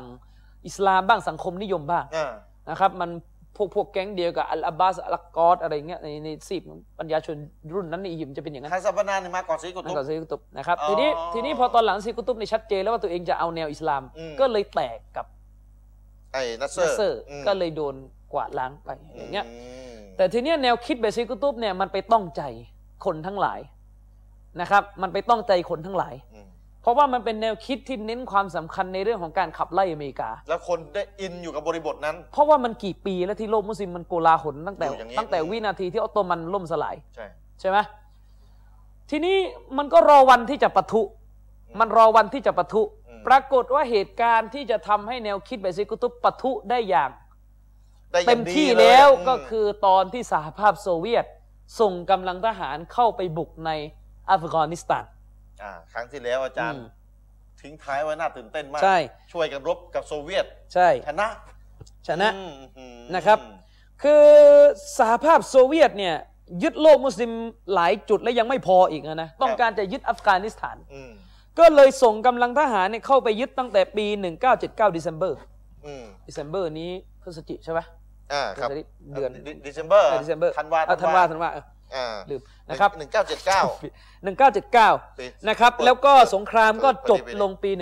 1989ล่มสิบสลายลงปี1989สิบปีอ่า10ปีอ่าสหภาพโซเวียตเนี่ยเข้าไปยึดอัฟกานิสถานนะอาจารย์ชริฟทำเอามุสลิมเป็นหลักล้านต้องหนีอพยพกันออกมาอืมอืมเพราะว่าโกลาหลมาก แล้วเป็นศึกใหญ่ที่สุดที่โลกอิสลามเจอมาในยุคนั้นอ๋อทีนี้สหรัฐอเมริกาเนี่ยแน่นอนก็กลัวว่าสหภาพโซเวียตจะขยายอำนาจของฝ่ายคอมมิวนิสต์ เข้าโลกอิสลามมากกว่านี้ บวกกับซีกอัฟกันและซีกปากีสถาน ด้วยความเป็นโลกมุสลิมก็มาเคลียร์กับซาอุดิอาระเบียว่าเฮ้ยต้องทำอะไรแล้ว ไม่งั้นมันยึดมาถึงปากีเนี่ยยึดกันหมดแน่ถ้าเป็นอย่างนี้ซาอุดิอาระเบียก็เลยเป็นพี่ใหญ่ณเวลานั้นซึ่งก็ถือเป็นคุณความดีหนึ่งของรัฐบาลซาอุในสมัยกษัตริย์ฟาฮัดเพราะสหภาพโซเวียตนี่เป็น atheist ยึดโอ้พี่น้องเป็นพวกไม่เชื่อพระเจ้า ยึด โลกอิสลามยึดอัฟกานิสถาน ซึ่งเป็นประเทศที่มุสลิมเกือบจะ98เปอร์เซ็นต์อย่างเงี้ยอืมกับอืมกับร้อยแล้วเลปิดยอะกั้นศาสนาหมดอย่างเงี้ย มกับร้อยซาอุดิอาระเบียเลยเป็นโต้โผสำคัญในการระดมโลกอิสลาม เข้าไปร่วมรบในอัฟกานิสถาน วิ่งเต้นทุกอย่างโดยเป็นตัวกลางประสานระหว่างอเมริกากับโลกอิสลามอเมริกาก็ต้องช่วยไงอเมริกาก็ต้องช่วย อเมริกากับซาอุดีเนี่ย ตอนนั้นก็จับร่วมมืมืออกักันนเลยอ่าในการจับมือกัน คือไม่ใช่แค่ซาอุดีเนี่ยแทบจะทั้งหมดอะ ที่ไม่ใช่ฝ่ายซ้ายในโลกอิสลามก็หนุนอ๋อเหตุการณ์นี้กันหมดแทบจะคือรบกับคอมมิวนิสต์ใช่เพราะว่ากลัวอืมไงกลัวว่ามันจะลามมาถึงปากีอะอาจารย์อืมชริฟมึงคิดดูว่าถ้าลามมาถึงปากีลามมาถึง ลามมาถึงบังคลาเทศอย่างเงี้ยใช่ใช่ใช่เพราะว่าอินโดจีน อินโดจีนนี่คือลาวเขมรนี่เอาไปหมดแล้วอะโดนไปกินไปหมดแล้วโดนไปหมดแล้วอืมยิ่งเมืองไทยยุคนั้นนี่คือเราก็หวาดผวากับเขมรมากอะอืมพรพจน์ก็ฆ่าเอาฆ่าเอาฆ่าเอาโฮจิมินห์ก็ได้รับชัยชนะในเวียดนามไปแล้วอืมอย่างเงี้ย ทีนี้มันก็เลยเกิดยุคระดมพลอืมระดมคนหนุ่มคนสาว ระดมคนที่ฝักใฝ่ในแนวคิดไซกุตุบซึ่งตอนนั้นยังมองกันไม่ออกนะอืมระดมคนที่ใฝ่ฝันที่อยากจะระเบิด ความยิฮาดเนี่ย ระเบิดการสู้รบขับไล่ศัตรูของอิสลามเนี่ย ก็ไปออกันที่อัฟกานิสถานครับ ไปออกันที่อัฟกานิสถานอืมนั่นก็หมายความว่าคนหนุ่มคนสาวนักเรียนศาสนา ไม่รู้กี่ซีก ทั้งซาลาฟีทั้ง อิกวานีทั้งกูเตอร์บีทั้งอะไรทั้งหลายที่อยู่ในซาอุดีเนี่ยก็ไปกันที่อัฟกานิสถานอืมนะครับ ไปกันที่อัฟกานิสถานอืมคืออย่าลืมว่าก่อนก่อนเหตุการณ์อัฟกานิสถานเนี่ยเอ่อโคเมนีนี่ยึดอิหร่านได้แล้วหนึ่งเก้าเจ็ดเก้าใช่ใช่โคเมนีนี่ยึดอิหร่านได้แล้วปฏิวันะติอิหร่านนะพี่น้องอืมโคเมนีนี่ยึดอิหร่านได้แล้วอืมคือแม้ว่าโคเมนีจะเป็นชีอะห์ก็ตามแต่แต่การยึดอำนาจของโคเมนีในอิหร่าน และยิ่งมีเหตุการณ์เขาในอิหร่านคอนทราเนี่ยอืม ที่โคเมนีเหมือนตบหน้าสหรัฐอเมริกาเลยอะอ๋อคือบุกสถานทูตแล้วก็อเมริกันก็ทำอะไรไม่ได้อ่าส่งเครื่องบินมาจะยิงอิหร่านเครื่องบินก็ดันดันตกกันในทะเลทรายขึ้นมาอีกอะไรเงี้ยอืมคนมันก็เลยเหมือนมองว่าชีอะห์มันยังมันยังสร้างรัฐของชีอะห์ได้อะอืมพวกเราซีกซุนนีเนี่ยอืมกว้างๆว่าซุนนีเนี่ยกว้างอะเราก็ว้งน่าจะมีรัฐของเราบ้างก็ที่ซาอุจะดีก็ที่ซาจะอุดีเป็นจุดซาอุดีตอนนั้นมัน นโยบายซาอุดีตอนนั้นมันไม่ใช่ภาพแบบว่าจะขับไล่ตะวันตกอะอ๋อ มันเหมือนไอ้พวกพวกนี้มันไม่เอาอะ มันอยากจะได้รัฐอีกแบบอะคือถ้าซ่อเป็นนอยู่อะเอถ้าอเป็นแบบอิหร่านนี่คือขับไล่ตะวันตกคืเลอยอาจารย์ชริฟต้องเข้าใจว่าซาอุดีตอนนั้นนโยบายสันติภาพแล้วอ๋อสันติแล้วก็คือพัฒนาประเทศก็จับส่งมืออกการสอนศาสนามากกว่าจะไปคิดเรื่องเออไปไล่เลยตะวันตกไล่อะไรกมันไม่ใช่ไงอืมเห็นนี่ปรากฏว่าคนหนุ่มคนสาวที่คิดแบบนี้ก็พูดกันตรงๆว่าเอาว่างั้นก็ไปลุยกันที่อัฟกัน ไปลุยกันที่อัฟกันอืมปรากฏว่าสงครามอัฟกันจะรบกันดุเดือดมากสิบปีใช่ คูรบกันนี่แบบโอ้โหสหภาพโซเวียตนี่เดี่ยงเลยเจอระบบการรบแบบอาจารย์อาศัยธรรมอะเจอระบบการรบแบบอาศัยธรรมอะอัฟกันนี่ชาวอืมอัฟกันนี่มีอาวุธอะไรอะก็ตอนนั้นซาอุดีเนี่ยก็ช่วยคือซื้ออาวุธจากอเมริกาส่งให้ช่วยให้ป้อนให้ป้อนให้แล้วอาวุธไม่ขาด แล้วโซเวียตมันมันก็ไม่ขาดเหมือโซนกัเวียตนมันก็ไม่ขาดที่นี่ก็รบกันมันสิครับโอ้โหถ้าพูดกันนี่ก็รบกันมัน แต่ว่า อัฟและกันตอนเนี่ยนั้นเขาคนพื้นที่ใช่คนในพื้นที่เออบวกกับชำนาญเรื่องใช่ถ้ำเรื่องที่เรื่องทางได้ดีกว่าสองนั้นเป็นภูเขาหมดเลยนะ ใช่ ซึ่งไอ้การที่รบกับสหภาพโซเวียตเนี่ยมันนำมาซึ่งการต้องตั้งฐานทัพลับเยอะมาก อืม และในเวลานั้นเนี่ยมันก็จะเริ่มมีคนคนหนึ่งที่ปรากฏตัวขึ้นในฐานะฮีโร่อืม ของชาวอัฟกานิสถาน อืมก็คืออุซามะห์บินลาดิน ไปจากมาจากซาอุดีใช่ บินลาดินนี่ไปช่วยวิ่งเต้นรบทุกอย่างอืม แล้วอาจารย์ชริฟเวลารบอะมันก็ไม่มีอะไรปลุกใจประชาชนดีไปกว่าอัลอิสลามอ่าใช่ไหมใช่รบไปด้วยมันไม่มีอะไรปลุกใจประชาชนคนอัฟกันเนี่ยอืมคือถ้าเราเคยดูคลิปเนี่ย กล้าตายแบบเหมือนไม่กลัวความตายอะอืม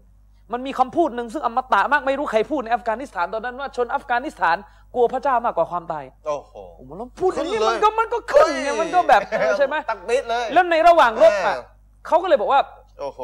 สถานการณ์เวลาเป็นอย่างนี้ปุ๊บในอัฟกานิสถานเนี่ยคนหนุ่มคนสาวที่ไปรบกันในในอุดมการณ์ศาสนาครับมันเลยเป็นจุดช่วงที่ความคิดเรื่อง อยากจะเอารัฐอิสลาม อยากจะอยากจะขับไล่ตะวันตก อยากจะจิฮาดสากล อยากจะกุตบี้อะไรกันเนี่ยอ่าไปตกผลึกกันที่อัฟกันน่ะคือแบบโดยคนคนหนึ่งที่ทำให้ตกผลึกมากที่สุดก็คือคนที่บินลาเดนเนี่ยนับถือทั้งหัวจิตหัวใจเลยอืมก็คืออับดุลลาห์อาซามเดี๋ยวจะขอขึ้นรูปหน่อยนิดหนึ่งอะพี่น้อง ทีมงานช่วยเอารูปขึ้นสามบินลาเดนนับถือมาก นับถือมากนะคนนี้โอ้คนนี้นี่ถ้าในกลุ่มนักรบรุ่นนั้นเขาก็เรียกว่าใช้คุลมุจาฮิดีนนะถูกผิดอีกเรื่องนะอะถูกผิดเรื่องนะอ่าอันนี้พูดประวัติอยู่ แต่คนเนี้ยลึกๆนี่ฝักใฝ่ซีกุตุบมากอื้อหือฝักใฝ่แนวทางอิควานมาก เคยมีอ๋อปัญหากับเชคอุลมานีมาตอนอยู่ดามัสกัสเนี่ยอ๋อแต่แกไปรบเนี่ย ก่อนก่อนแกจะออกจากซาอุดีไปรบแกก็ไปหาเชคบินบัสนะอ๋อเหรอไปขอคำแนะนำจากเชคบินบัสเชคบินบัสตอนนั้นก็มันก็ยังมองไม่ออกเอาว่าใครเป็นใครก็ยังไงว่ากันเออมันมีเชื้โซอเวียตมันสำคัญกว่าเรื่องเออจะมานั่งอะไรทั้งหมดมานั่งอะไรตรวจว่าเฮ้ยใช่มีหลงไม่หลงเพอเชคโรเบียก็ไปรบตอนนั้นแต่เชคโรเบียอาจจะไม่ได้มีสื่อออกมาอะไรเงี้ยอืมอืมจริงๆมันจะมีอีกคนหนึ่งคู่หูเขาก็คือเชคตามีมอัดนานีพวกมุจาฮิดีนจะเรียกกันว่าเชคตามีมอัดนานีอ๋อแต่ว่าโอเครูปไม่ชัดก็เอาคนนี้ไปก่อนอ่าฮะฮะคนเนี้ยเป็นคนที่บินลาเดนนับถือมากอืม แล้วเป็นหนึ่งในคนที่ได้รับการบันทึกชื่อว่ามีอิทธิพลที่สุด ในอัฟกานิสถานยุคนั้น ในการปลุกระดมคนหนุ่มจากโลกมุสลิมไปเข้าร่วมอืมภาพของเขาที่ปราศัยอยู่ในถ้ำอยู่หน้าเขาที่อัฟกานิสถานถือปืนจันชริฟครับมันปลุกคนหนุ่มทั้งทั่วโลกเลยนะอืมไปที่นั่นกันหมดโอ้โหโดยเฉพาะคำพูดหนึ่งที่อมตะมากคำพูดของเขาก็คือว่าข้าพเจ้าขอฝากสารไปถึงอืม นักประวัติศาสตร์ในโลกตะวันตกทั้งหมด อืมให้เตรียมเขียนประวัติศาสตร์ให้ดีว่าการที่พวกเราขับไล่สหภาพโซเวียตออกไปเนี่ย อืมถ้าท่านจะบันทึกชื่อเราว่าเป็นผู้ก่อการร้ายก็บันทึกไปเลย โอ้โหอะไรอย่างเงี้ย โดยเฉพาะอย่างยิ่งสิ่งที่เขาสร้างขึ้น ตอนที่อยู่อัฟกานิสถานนั่นคือแนวคิดเรื่องتوحيد العملي อืม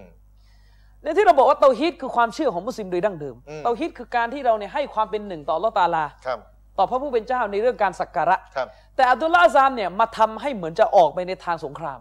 คือเตาฮีดภาคสนาม อับดุลลาห์อาซามบอกว่าเตาฮีดเนี่ยมันไม่ได้มีแค่เรียนหนังสืออย่างเดียวอืมเขาพูดอยู่คำพูดหนึ่งในการคุตบะห์เขาบอกว่า นบีเนี่ยไม่ได้มานั่งเปิดมหาลัยสี่ปีเรียนด็อกเตอร์สอนเตาฮีดนะอ่านบีสอนเตาฮีดในสนามรบโอ้โหและนบีก็ไม่พูดพูดแบบ emotion เขาว่าถูกผิดเรื่องหนึ่งอะนะอืม นบีนี่ก็ไม่ได้ใช้ปากกาสอนเตาฮีดแต่นบีใช้ดาบเขียนเตาฮีดالله أكبر อันนั้นโอ้พูดอย่างเงี้ยฉะนั้นเราต้องมาใช้อาก้าเขียนเตาฮีดขึ้นบนแผ่นดินอัฟกานิสถาน ให้พวกสหภาพโซเวียตในพวกกองทัพเคจีบีของรัสเซียมันรู้ว่าอัลลอฮ์เนี่ยเป็นผู้เดียวที่เราต้องกราบไหว้โอ้ตักบีรกันลั่นเลยโอ้อย่างโหเงี้ยพี่น้องโยแล้วคำพูดหนึ่งที่เขาพูดเขาบอกว่า เราจะไม่อ่านฟัตวาของนักวิชาการที่ไม่เคยออกรบอื้อหือ แต่คนเดียวในโลกใบนี้ที่เราจะอ่านฟัตวาของเขาได้เกี่ยวกับสงครามก็คือชัยคุนอิสลามอิบนุตัยมียะห์อัลลอฮฺอักเพบัรราะเป็นคนเดียวที่นำทัพมุสลิมรบกับพวกมองโกสมัยนั้นอัลลอฮฺไอ้คำพูดปลุกปั่นปลุกระดมกันอย่างเงี้ยอืมมันทำให้คนฮึกเหิมใช่มันทำให้คนฮึกเหิมโดยเฉพาะคำพูดหนึ่งคำพูดเขาอีกอันหนึ่งที่อมตะมันเขาบอกว่า อืมหรือท่านทั้งหลายอยู่นอกประวัติศาสตร์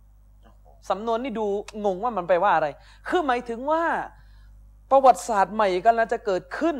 ที่อัฟกานิสถานอืม แต่ยังมีมุสลิมไม่รู้เรื่องอะไรอีกเยอะเลยในในโลกใบนี้ ว่าคนอัฟกันกำลังจะทำความยิ่งใหญ่ในโลกใบนี้อยู่อืมนั่นแหละท่านกำลังอยู่นอกประวัติศาสตร์อยู่ ไม่รู้หวันนะโอ้อับดุลลาห์อัซซามบอกว่าโลกอิสลามเนี่ยเขาไม่เขียนประวัติศาสตร์ด้วยหมึกกันนะโอ้โหเขาเขียนก็ด้วยเลือกมุจาฮิดีนอัลลอฮ์เขาเขียนก็ด้วยเลือดของนักรบอิสลามอะไรเงี้ยโอ้ประวัติศาสตร์อิสลามในอดีตที่ผ่านมาเนี่ยที่จารึกกันได้เพราะว่าเลือดอืมอืมอืมอืมคือสำนวนแบบนี้มันรุนแรงคือมากวัยรุ่นเอ่อพูดภาษาอะไรใช่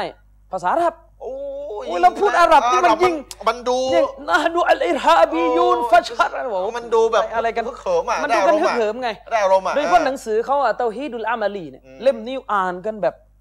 อืมอืมเขาบอกว่าเราเรียนเรื่องกอดอกอดัรอ่าการกำหนดของพระเจ้าอะอืมคุณไม่ซึ้งเท่ากับตอนอยู่ในสนามรบอัฟกันหรอกอืมอืมคำพูดที่คุณบอกว่า ไม่มีสิ่งใดทำให้มนุษย์ตายได้เว้นแต่ด้วยกำหนดของพระเจ้าเนี่ยอืมอืมคุณจะไม่ทราบซึ้งในมันหรอก จนกว่าคุณจะอยู่หน้าสนามรบอืมแล้วแกบอกว่าจนกว่าคุณจะได้ยินเสียงปืนของสหภาพโซเวียต แล้วคุณจะเข้าใจว่าอาวุธของสหภาพโซเวียตก็ทำให้เราตายไม่ได้นอกจากพระเจ้าเท่านั้นโอ้โหนั่นน่ะคือไปเขาเรียกนี่บททดสอบไปลงสนามกันเลย ไอ้สำนวนแบบเนี้ยมันแทรกไปด้วยการปลุกปั่นการอืมโอเค ในยุคเวลานั้นนะถ้าไม่ใช่คำพูดแบบเนี้ยมันทำให้หนุ่มสาวมันไม่มันฮึดไม่กันชริฟไม่ฮึกสงครามมันไม่ใช่ ไม่ใช่เรื่องลูกชายเขาอะ ผมจำชื่อไม่ได้ลูกชายเขาอัอะบดุลลาห์ซามเนี่ยนะซีกับอุซามาบินลาเดนมาก บินลาเดนตอนไปอัฟกันแรกๆนี่ก็กลัวตามภาษามนุษย์อะอืมได้ยินระเบิดทีนึงเนี่ยก็หนีเออมันกลัวไงคนเรามันไม่แล้วเป็นลูกเศรษฐีมันหนีต้องจะไปรบอืมจนพอได้ยินคำพูดอับดุลลาห์อัซซัมเนี่ยแหละความกลัวก็อืมหายไป สรุปว่าการปลุกปั่นของอับดุลลาห์อัซซัมเนี่ยทำให้คนหนุ่มคนสาวเนี่ยไปกันทั่วโลกอืมเลยทำให้โซเวียตแพ้สุดท้ายเขานำรบไปอาจารย์ ใช่ โอ้โซเวียตนี่แพ้ชัชริฟอื้อหือแพ้แพ้นะแพ้อาวุธมันดีขนาดไหนน่ะปี 1989 โซเวียตยอมแพ้ละไม่เอาละเริ่มถอนทัพออกจากอัฟกานิสถานยังไม่พออีก พอเข้าทศวรรษที่ 90 สหภาพโซเวียตอันยาวนานน่ะไอ้สีแดงที่เราเคยขึ้นไปที่พี่น้องดูสีแดงอะประกาศล่มสลายเลย เดี๋ยวมันแพ้อันนี้แล้วมันกลับไปเป็นไข้คือมันแย่เลยมันแวก็มันหลายอย่างล่มสคือเขาเรียกลมันเป็นเหมือนชนวนที่ทำให้สหภาพโซเวียตมันรวนน่ะอ๋อคือไม่เคยแพ้ใครเท่าไหร่ ใช่ ทีนี้ตอนนั้นเนี่ยนักวิชาการคนหนึ่งในอเมริกาเนี่ยคือซามูเอลฮันติงตันเนี่ยก็เริ่มเตือนรัฐบาลอเมริกาแล้วว่าอืมอย่าย่ามใจนะว่าถ้าสหภาพโซเวียตแพ้แล้วอเมริกาจะยึดโลกจะไม่มีศัตรูอีกแล้ว โลกมุสลิมมันจะขึ้นมาเป็น ศัตรูของอเมริกาแทนคาดการณ์ไว้ล่วงหน้าเขาก็เลยเขียนหนังสือชื่อว่า Class of Civilization อืมเขาบอกว่าหลังจากยุคสหภาพโซเวียตล่มสลายแล้วเนี่ย การขัดแย้งในเชิงการเมืองมันจะลดน้อยลงอืมแต่มันจะขัดแย้งในเชิงวัฒนธรรมและศาสนา จริงนะพูดคาเขาคาดการณ์ไว้จริงตอนแรกนักวิชาการรัฐศาสตร์สายอเมริกาไม่เชื่อทฤษฎีนี้อ่าจนเกิด World Trade นั่นแหละเรียบร้อยเลยก็เลยคิดว่ามันน่าจะจริงนี่อะไรอย่างเงี้ย ก็ปรากฏว่าสงครามอัฟกันจบลงอาจารย์ชะรีฟอืมจบลง นะครับอืมสงครามอัฟกานิสถานนี่จบลง แต่ว่ามันไม่ได้สวยเหมือนที่คุยกันใครคุย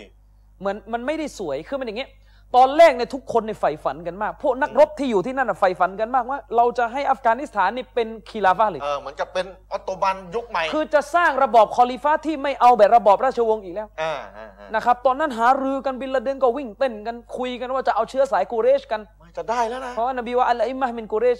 คอลิฟ้าต้องเป็นเชื้อสายกูเรชเกิดอะไรขึ้นแต่ปรากฏว่าอันนี้เป็นบทเรียน พูดกันตรงๆเป็นบทเรียนสำหรับพี่น้องชาวปาทานโดยตรง นี่มันจะได้แล้วนะจะได้โลกอิสลามกำลังจะจะได้อาณาจักรอันยิ่งใหญ่จะที่จะได้รัฐเออที่มันจะขึ้นมาเป็นจุดเปลี่ยนของประวัติศาสตร์และปรากฏว่าอ๋อสุดท้ายเจ๊งเพราะอะไรเพราะอะไรเจ๊งเพราะไอ้ความเป็นอาฟอบียะห์ความเป็นเผ่านิยมชาติพันธุ์นิยมในอัฟกันอ๋อเหรอเดี๋ยว อืมอัฟกานิสถานนั้นเขาก็ประธานกันส่วนใหญ่แล้วทำไมต้องคือมันทำไมอะประธานส่วนใหญ่ก็จริง แต่ไอ้ที่มันไม่ใช่ประธานก็เยอะอ๋อโดยเฉพาะอย่างยิ่งคือพวกที่มันเป็นทาจิก แล้วมันมีแกนนำคนหนึ่งในอัฟกานนี่คือรุ่นนั้นจันชริฟตอนรบเนี่ยมันรบกันหลายธงหลายธงมันมันมันเขาเรียกมันมีกันหลายมันมีกันหลายค่ายตอนที่รบขับไล่อัฟเอ่อสหภาพโซเวียตอะอ๋อมันเรียกกันว่ามุจาฮิดีนหมดแหละ แต่ว่าคือมันมีกันประมาณหกพักโอ้โห นะมันมีฮิสบุลอิสลามีจามะอิสลามีนะครับอิติฮัดฮิสบุลวะดะอะไรเงี้ยฮารอกะอัลอินกิลาบหนึ่งเยอะแยะไปหมดเลยแล้วประเด็นมันมีอยู่ว่า ช่วยกันรบจนชนะ ช่วยกันรบจนชนะเออแต่ทีเนี้ยทุกคนมันก็หวังไงว่าถ้าชนะอะของข้าได้ขึ้นเว้ยให้ข้าขึ้นได้ไหมอ๋อให้ฉันขึ้นได้ไหมแล้วเราก็รู้กันไอ้นี่มันเป็นปัญหาของมันเป็นเรื่องจริงๆอาจารย์ชะรีฟว่าคือเราพูดถึงประวัติศาสตร์นะพี่น้องนะ คนปาทานหรือคนพัชตุนนะผมไม่ได้เหมารวมนะครับพูดเคสอัฟกันชื่ะถือว่าเป็นบทเรียนเคสอัฟกันอ่าเคสอัฟกันอ่าคนพัชตุนในอัฟกานิสถานเนี่ยก็ค่อนข้างชาตินิยมมากอืมไม่ต้องการให้คนกลุ่มอื่นอื่นขึ้นอืมเพราะว่าจารีตวัฒนธรรมเขาเนี่ยเราก็รู้กันนะอ่าผู้หญิงของข้าเนี่ยข้าไม่แต่งกับชาติอื่นนะอ๋อทำทำอย่างกับเป็นกูเรชอะคือมีความเป็น ตัวใช่ไหมตนสูงมาก คือผู้หญิงชนชาติอื่นเนี่ยเราไปเอาเป็นภรรยาได้นะแต่ของเราไม่ให้นะใครมาแต่งยิงทิ้งนะโอ้อะไรเงี้ยปรากฏว่ามันก็มีแกนนำคนหนึ่งอะถ้าผมจำไม่ผิดเขาไม่ใช่พัชตุนนะก็คือฮิกมัตยัดอ่าเขาก็อยากเป็นผู้นำอะแต่คนอัฟกันนั่นแหละ มันก็มีทั้งทาจิก ทั้งอะไรมันมีหลายชาติพันธุ์ปรากฏว่าเคลียร์ไม่ได้อัลลอฮฺอักบัรเนี่ยชนะโซเวียตได้นะคะพวกอาหรับนี่อัลลอฮ์พวกอาหรับที่อุตส่าห์ไปรบที่นั่นนี่งงไก่ตาแตกแล้วว่าเฮ้ยพวกคุณเป็นอะไรกันเนี่ย ไปช่วยรบอะนะ ทั้งอับดุลละอัซซามทั้งบินลาเดนนี่คือทุกคนผิดหวังกันหมดเลยอัลลอฮ์รบกันมาจะจะทั้งชนะจะโซชเวียนะตกัแล้นวอยู่แล้วก็ต้องโอ้โหเป็นอะไรกันเนี่ยชนะนะชนะโซเวียตแล้วใช่แต่เราจะมาตั้งประเทพี่ศน้องอันเนี้ยได้บทเรียนอืมอิสลามเป็นศาสนาที่ไม่เอาเรื่องชาตินิยมสุดๆสุดสุดๆๆนพี่น้องบีนบีเหยียบจมดินไปนแล้วบีเหยียบจมดิน ถ้าพี่น้องเคยฟังหะดิษนบีที่ว่าเกี่ยวกับเรื่องชาตินิยมเนี่ยพี่น้องจะตกใจมากนบีไม่เคยรุนแรงขนาดนั้นแต่จะไม่ยกแล้วกันไม่ยกสำนวนเนี่ยไม่ยกพี่น้องรับไม่ได้แน่นะอืม นั่งอยู่ในกินข้าวอยู่ในแทบจะสำลักเนี่ยใช่ใช้นบีใช้คำศัพท์ที่อืมว่าว่าความเป็นชาตินิยมนบีใช้คำศัพท์แรงมาก ใช่ พี่น้องเรื่องชาตินิยมเนี่ยมันก็คือเรื่องเผ่าพันธุ์วงตระกูลสายเลือด ใช่ไหมไอ้อืมคือเรื่องการคลั่งถ้าภาษาพี่น้องทางเหนือเราทางเชียงใหม่เขาบอกว่าบูชาบรรพบุรุษเนี่ยอืมอย่างเงี้ยอืมแล้วถามจริงๆพี่น้องไอ้เรื่องที่มันนั่งคลั่งสายเลือดชาติพันธุ์เนี่ยเรื่องชาติพันธุ์อะพูดกันแบบวิทยาศาสตร์น่าจะชนิดอ่าอ่ามันคือเรื่องอะไร ถ้าไม่ใช่เรื่องของการร่วมเพศเอาเอาใช่มันก็มาจากตรงนั้มันนก็มาจากตรงนั้น อืมอืมอืมอืมพี่น้องคือพูดกันหยาบๆเลยนะ พี่น้องกำลังจะใช้อวัยวะเพศของบรรพบุรุษเราตัดสินถูกผิดอะอัลลอฮฺอักบัรเห็นไหมอันนี้ไม่ใช่สำนวนผมนะ นบีพูดนะโหดยิ่งกสำนวนประมาณเนี้ยนบีพูดนะยิ่งกว่าคือนี้เรื่องพี่ลัทน้ธิชาตินิยมเนี่ยมันก็คือเรื่องไอ้ตรงนั้นแหละมันก็คือไเรื่องอวัยวะเพศไอ้เรื่องตรงระหเพราะว่างมนุษย์มันแตกกันเป็นเผ่ากันมามันก็ออกมาจากตรงนั้นนั่นแหละไอ้เรื่องแล้วะหงเรากำลังจะไปเอาเรื่องชาติพันธุ์ ซึ่งมันมาจากไอ้ตรงอวัยวะเพศอยู่อันเดียวเนี่ยมาอ่าติดมาตัดสินถูกผิดตัดสินว่าอะไรถูกดูพวกกูว่าอย่างนี้ ดูพวกเราว่าอย่างนี้เหนือหลักการของอัลลอฮ์ตาล่ะทำได้ยังไงทำได้ยังไง อืม อัลลอฮ์สุบฮานาอัลตะอาลากล่าวไว้ในกุรอานว่าอัลลอฮ์ตาอาลาเนี่ยสร้างชาติพันธุ์ออกมาเป็นหลายก๊กหลายเผ่าเนี่ย ไม่ใช่เพื่อให้บอกว่าใครเหนือไม่เหนืออืมถ้าเรายังบอกเลยว่า คนเป็นอาหรับไม่ได้ดีกว่าคนไม่ใช่อาหรับ ทั้งที่คนเป็นอาหรับเนี่ยพูดภาษาที่พระเจ้าพูดอืมอัลลอฮ์พูดภาษาอาหรับ ไม่ว่าชัยรอมไม่ได้บอกว่าอัลลอฮ์พูดภาษาอาหรับนะอ่าอ่าอ่าอัลลอฮ์ประทานกุรอานเนี่ยอัลลอฮ์พูดภาษาอาหรับใช่แล้วชนชาติอื่น ที่ไม่ใช่ภาษาอาหรับนี่จะมาโอหังได้ยังไง ช่ไหมอัลลอฮ์สุบฮานะฮูวะตะอาลากล่าวไว้ในกุรอานอายะนี้อาจารย์ชริฟเราได้ยินกันมาตลอดครับอัลลอฮ์บอกว่ายาอายุฮันนัสโอ้มนุษยชาติทั้งหลาย อินนาขอลักอนากุมมินซักริวะอุนซาแท้จริงเราสร้างพวกเจ้ามาให้มีสองเพศอืมชายกับหญิงครับ ชายกับหญิงนะครับวะจัลนากุมชูอูบาวะกบาอิลาลิตาอารอฟูอาจารย์ชริฟครับและเราก็ทำพวกเจ้าให้แตกเป็น ก๊กเป็นกลุ่มเป็นเผ่าอืมเป็นตระกูลนะครับลิตาอารอฟูเพื่ออะไรเพื่อให้พวกเจ้ารู้จัก ไม่ใช่เพื่อให้พวกเจ้าตัดสินกันว่าข้าเหนือข้าจมูกโด่งเว้ยชนชาตินี้อืมข้าขาวกว่าเว้ยอืมไอ้นี่มันชนชาตินี้มันกินบูดูอัลลอฮ์ไอ้ชนชาตินี้มันกินโรตีอะไรเงี้ยอ่าบ้าโบพี่น้องเรียกอย่างเงี้ย สร้างมาให้แตกต่างเลยเพื่อให้มารู้จักใช่กันให้มารู้จักกันให้มันความหลากหลาย เหมือนไก่อะพี่น้อง อืม มีหลายสีมันก็ดูสวย อืมแต่ไม่ใช่มานั่งว่าโอ้ไก่ชนพันธุ์พม่าเนี่ยมันตีเก่งกว่าอันนั้นเลอะเทอะเอาเอาเอาด้านเอาด้านแต่ละเอาด้านมาเอาอวดกัน เอาความต่างไปเป็นด่านสามอ่ามาเป็นด่านสามซะเองเป็นบาปใช่ ซะเองซึ่งอิสลามไม่เอาอาจารย์ชริฟอิสลามไม่เอาอืมนะครับ อัลลอฮ์พูดต่อชัดเจนอินนะอักรมะกุมอินดัลลอฮิอัตกอกุม แท้จริงแล้วคนที่มีเกียรติที่สุดในหมู่พวกเจ้า ณ ที่พระผู้เป็นเจ้า แห่งสากลโลกเนี่ยอัลลอฮ์ตะอาลาเนี่ยองค์เดียวเนี่ยอืมคือผู้ที่มีความตักวา ถ้าเราไปดูตับซีดผู้ที่มีความยำเกรงตรงนี้ อุลามะอธิบายกันหลายความหมายมาก ตั้งแต่ก็คือชัดเจนอะออกหาจากบาปอ่าและออกหาจากคุณลักษณะที่น่าตำหนิ ซึ่งตรงข้ามกับหลักการอิสลาม เช่นความขี้เกียจอ๋อ ก็เป็นสิ่งหนึ่งที่เป็นตรงข้ามกับตักวาครับครับไม่ใช่ว่าจมูกโด่ง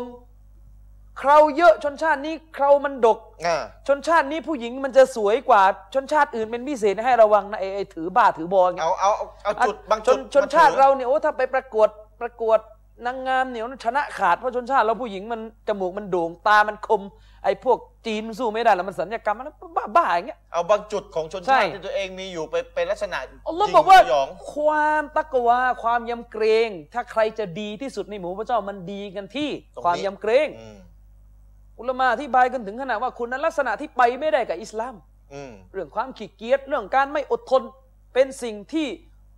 สร้างความเหลื่อมล้ำในหมู่พวกเจ้าอ๋อแน่นอนคนอดทนย่อมประเสริฐกว่าคนไม่อดทนอยู่แล้ว ไอ้เนี่ยถ้าจะเหลื่อมล้ำเหลื่อมล้ำกันตรงนี้ครับและทุกคนมันแข่งกันได้ อืมผมนาซีฮะห์นะครับ พี่น้องครับในฐานะที่ผมเป็นอืมอาจารย์เต็มถ้าจะที่บอกได้ว่า ผมไม่รู้ว่าในกายผมเนี่ย มันมีเงินกี่เลือดนะนะเพราะว่าอ่าไม่เคยได้ถามบรรบรรพโคตกันแบบ ชัดๆ แต่คิดว่าไม่น่าจะมีต่ำกว่าสองเลือดอะอาจารย์นะในนะตัวผมอะโอ้โห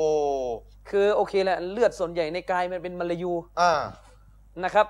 แต่มันก็มีเลือดชนชาติอื่นเหลืออยู่ในตัวได้บ้าง ได้ข่าวมีเลือดประทานด้วยนี่อืมนะครับ แต่อาจจะนับไม่ค่อยถูกนะครับ เพราะว่าปู่ไม่เคยเล่า แต่ว่าจะบอกว่าอืมคือผมพูดด้วยความหวังดีพี่น้อง พวกเราเป็นมุสลิมอืมเรามีแต่อิสลามครับจำคำพูดผมไว้ให้ดี พวกเราเป็นมุสลิมอืมเรามีแต่อิสลาม เรามีตัวตนที่เป็นอิสลามเท่านั้นอืม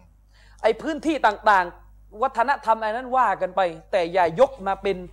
มาตรฐาน อันใดก็ตามแต่วัฒนธรรมใดก็ตามแต่ที่มันขัดกับรอซูล ขัดกับอุดมคติของอิสลามเราต้องทิ้ง ถ้าพูดคำภาษาที่นักรัฐศาสตร์ฝรั่งมันพูดคือพวกเราเป็น global อิสลามอ๋อ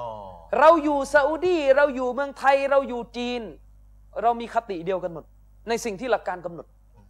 เราไม่มีอะพี่น้องเราอยู่อ่าเราอยู่เมืองไทย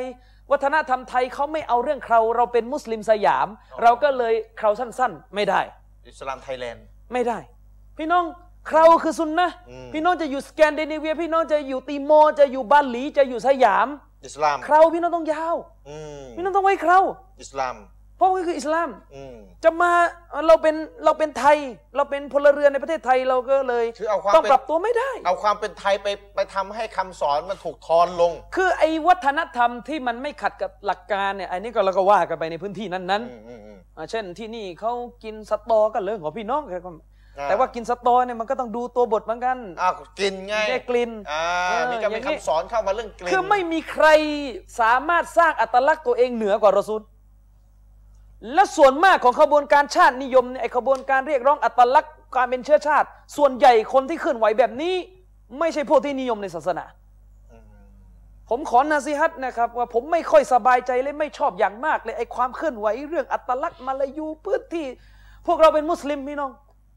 ความเป็นมาลายูในอดีตมันมีหลายอย่างนะครับ ที่มันไม่ใช่อิสลามมันเป็นฮินดูกันก็เยอะ แต่ไอความเป็นมาลายูที่มันอยู่ใต้อิสลามก็ว่ากันไป นะครับ แต่ถ้าจะมาเรียกร้องไอ้ความเป็นมาลายูไอ้ความเป็นยาวีไอ้ความเป็นนายูที่มันขัดกับอิสลามอะผมถามเลยนะครับ ความเป็นมาลายูอะไรล่ะครับไปดีดกีตาร์ร้องเพลงแต่งเพลงเพื่อมาลายูอืมกีตาร์ไม่ใช่ของมาลายูไงมันของอเมริกันอ๋อเป็นอย่างนั้นไปอีกตกลงชาตินิยมมันคืออะไรล่ะครับตกลงยังไง อันนี้ผมนสิฮัตชาวมาลายูอาจารย์ในฐานะที่ผมเป็นคนมาลายูอาจารย์เป็นและมาลายูขอนสิฮัตไปยังพี่น้องชาว ปาทานด้วยอืมอืมอืมไม่เหมาทั้งหมดนะ แต่ก็รับปฏิเสธไม่ได้ว่าพี่น้องชาวปาทานก็มีอืมอืมอืมไอ้ลักษณะเที่ยวเอาเรื่องเชื้อชาติเรื่องอะไรอัฟกานิสถานล่มสร้างคีลาฟาไม่ได้ก็เพราะเรื่องนี้อันหนึ่งอืมอืมอืมยังไม่นับไอ้เรื่องแนวทางหลงๆอีกนะครับเดี๋ยวพอเรื่องเชื้อชาติสลายเลยเดี๋ยวต้องคุยกันเรื่องฟิรอกต่ออ่าฮะไอ้เรื่องแนวคิดอีกครับสมมุติอาชัยรอกก็ไม่เอาแล้วเชื้อชาติอะผมไม่มีไม่สนใจเชื้อชาติละอืมอืมผมก็ไม่สนใจแต่ว่าอัลลอฮ์อยู่ทุกที่อันหนึ่งอัลลอฮ์อยู่เบื้องบนอันหนึ่งเนี่ยมันก็มันก็รวมกันยากอีก รวมกันไม่ได้ แต่ว่าถ้าเรื่องเชื้อชาติมาด้วยนี่ไปกันใหญ่อาจารย์ชริป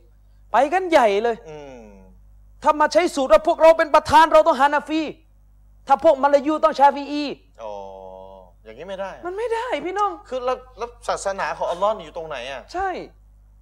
อย่านะครับอืมและอย่านะพี่น้องไอ้มันนั่งถือคติว่าเออผู้หญิงชนชาติเราเนี่ย เราไปอย่าไปอย่าไปยกให้พวกจมูกแบนเลยเนี่ยบางทีอ๋อมีประมาณแต่นี้อะไรบ้าๆบอๆอย่างเงี้ยอันนี้พี่งนบีคือให้ให้ให้เรายกลูกสาวเรา แก่คนมีศาสนา โอเคถ้าถ้าจะพอใจหน้าตาไงก็อีกเรื่องหนึ่งอะนะอืมแต่อย่ามาใช้สูตรว่าเออเราไม่ยก คืออันนี้นะซีฮัตเนี่ยอืมนะซีฮัตไม่ได้บอกว่าทุกคนจะเป็นแบบนี้ย้ำแต่นะซีฮัตเตือนกันว่าใครเป็นแบบนี้ คือพี่น้องขแม้ให้กระทั่งอาการว่าแบบเฮ้ยเราไม่ได้เป็นอย่างเงี้ยไม่ใช่พี่น้อง คือถ้าในคนของเรามันมีคนแบบนี้อยู่อะอืมเราจะต้องไม่ตะกิดตะขวงที่คนของเราถูกนสีฮัตอ่าใช่ คือเราทำเราไม่เป็นแต่เราจะต้องหน้าไม่พี่ตะกิดต่อขวงท่านบนใบหน้า พี่น้องมีความเป็นประธาน มีความเป็นมาลายู มีความเป็นจีน มีความเป็นจาม มีความเป็นอะไรก็ตามแต่เนี่ยนะอืมพี่น้องพี่น้องสลายสิ่งนั้นออกไป แล้วให้บนใบหน้า พี่น้องมีความเป็นซุนนะห์มีความเป็นالسلفيอืมมีความเป็นالتوحيدอืมموحدون أهل التوحيدอืมนะครับขอ ให้ให้คนมีเห็นหน้าพี่น้องแล้วนึกถึงلا إله إلا اللهมากกว่านึกถึงว่าจมูกไอ้นี่มันปาทานไม่ใช่ อืม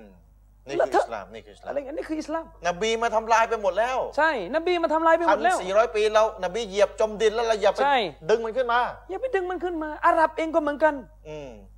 คนที่เป็นเชื้อสายอาหรับเนี่ยก็ต้องระวังอืมบางทีนี่พยองมากนะเวลาเราไปนานๆน่ะอืมเจอพวกเอเชียอย่างเราเรียกเราไอ้ไอ้ไอ้ลูกทาสดูเวลามันโมโหขึ้นมาอืมผมมีพี่น้องคนหนึ่งรู้จัก เป็นประธานเหมือนกันอ่าแต่ว่าเป็นประธานซุนนะห์นะอ่าฮะค้าขายอยู่แถวนานๆมันก็จะมีอาหรับบางประเภทก็ตะกบดในความเป็นเชื้อสายตัวเองอืมมาเจอคนเอเชียเราก็เรียกเอ้ยลูกทาสดูอืมปรากฏว่าพี่น้องของเราก็สวนกลับว่านี่กูจะบอกอะไรมึงให้นะก็พูดอย่างนี้นะอ่าถ้าไม่ใช่ว่าได้ดูอาจากซาลฟุตซอลและบรรพชนพวกมึงอะป่านนี้พวกมึงไม่รู้มีน้ำมันกินกันอยู่หรือเปล่าอัลลอฮ์หวนเลยอย่างเงีนี้ยบเลไปยเลยอย่างเงี้ยโดนไปอย่างนี้เอไปอใช่แต่กบฏมาที่เราจะต้องโดนภาคภูมิใจคือความภาคภูมิใจในการเป็นมุสลิมอืม วัฒนธรรมเนี่ยโอเคอิสลามบอกว่าในแต่ละพื้นที่มันก็มีอาดะห์ของมันอยู่ตามใจที่ไม่ขัดแต่อาดะห์นั้นจะต้องไม่ขัดกับอิสลามใช่และซาลาฟุตซอลและก็สอนเนี่ยชริฟเราไปอยู่ที่ไหน ก็พยายามเปลี่ยนเข้าสู่วัฒนธรรมของมุสลิมในพื้นที่นั้นอืมตามใจที่ไม่ขัดต่ออิสลามอืมไม่ใช่ว่าเป็นมาลายูเอาไปอยู่อาหรับแล้วก็ยังจะยังจะมาลายูกันอยู่อีกผิดที่ผิดทางมันก็ไม่ใช่อืมหรือเป็นประธาน มาอยู่ในที่มาลายู แบ่งมัสยิด ไม่ละหมาดตามหลังสุเราคนมาลายูเราต้องสุเราประธาน โอ้อย่างนี้ไม่ได้แล้วอย่างนี้ผิดต่อหลักการแล้ว ผมพูดตรงๆผมไม่ค่อยชอบอะมัสยิดที่ใช้ชื่อแบบมัสยิดปากีสถานนะเดี๋ยวมันเดี๋ยวมันจะอะไรนะแบบคำว่าอาจารย์ไม่ชอบเนี่ยมันจะมีลักษณะหลักผิดหลักการไหมล่ะมันมันจะหนักไปทางผิด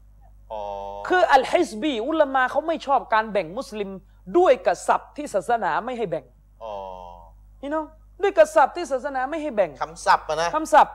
ขนาดว่าในนามในนามกลุ่มศาสนานี่อุลามายังไม่ค่อยจะให้เลยอ๋อแล้วนี่ไปเล่นเอาเชื้อชาติมัสยิดปากีอ๋อจะเป็นลักษณะเชื้อชาติ เพื่ออะไรมัสยิดปากีอืมอะจะเป็นลักษณะเชื้อชาติอ่ามันต้องมัสยิดเตาฮีดเดี๋ยวเดี๋ยวอาจารย์ถ้าจะถามตั้งนะมัสยิดบารออัตุมินเชรอะตั้งตั้งเป็นแบบเนี้ยถ้าถ้าตั้งมัสยิดเออมัสยิดนี้ปลอดชีริกเอาชื่อสุเราสมมตินะ มันต้องชื่อแบบนี้มัสยิดละมุวะฮิดูนอย่างเงี้ยเดี๋ยวอาจารย์ถ้าถ้าสมมติเขาตั้งเป็นมัสยิดอืมปากีแล้วแล้วคนไม่ใช่ประธานเข้าไปละหมาดได้ไหมมันเข้าไปละหมาดได้ แต่ว่าตอนที่ตั้งอะมันมีเซนส์อะไรอ๋อล่ะมีมีมีจะสื่อความหมายอะไรอยู่มันมีความรู้สึกอะไรอยู่ล่ะาเออ อืม และไอ้คำพูดแบบเนี้ยด้วยความเคารพนะครับอืม คำพูดแบบว่า ประธานเขาถือกันมาสับนี้เขาทำกันอย่างเงี้ยไม่สนใจซุนนะห์เลย ระวังให้ดี โอ้อันนี่อันตรายหน่อยละจะไม่สนใจสุนนะยังไง สนใจบรรพบุรุษทำยังงไม่รู้แหละอิหม่ามประธานเขาอามีนเสียงค่อยอะซุนนะห์นบียังไงไม่รู้แหละอืมพูดอย่างนั้นเลยนะให้ระวังให้ดีนะถ้ามีแบบเนี้ยถ้าให้มีอ๋อถ้ามีแบบนี้ให้ระวังต้องระวังเพราะเราก็เคยเจออืมเราเคยเจอ เรื่องแต่งงานก็เหมือนกันใช่ไหมเรื่องแต่งงานก็เหมือนกันพี่น้องที่เขาก็ถ้าพี่น้องจะไม่ยกลูกสาว พี่น้องให้แก่ผู้ชายสักคนหนึ่งด้วยเหตุผลว่า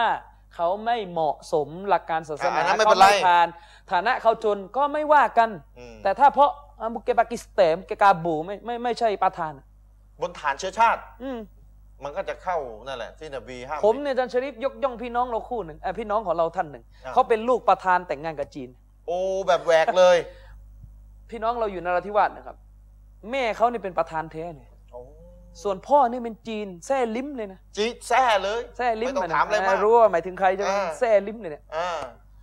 ลูกก็ออกมาลูกผสมมานะครับอ่าผสมลูกเนี่ยผสม หน้ามหนักไปทางประธาน หนักประธานอ่า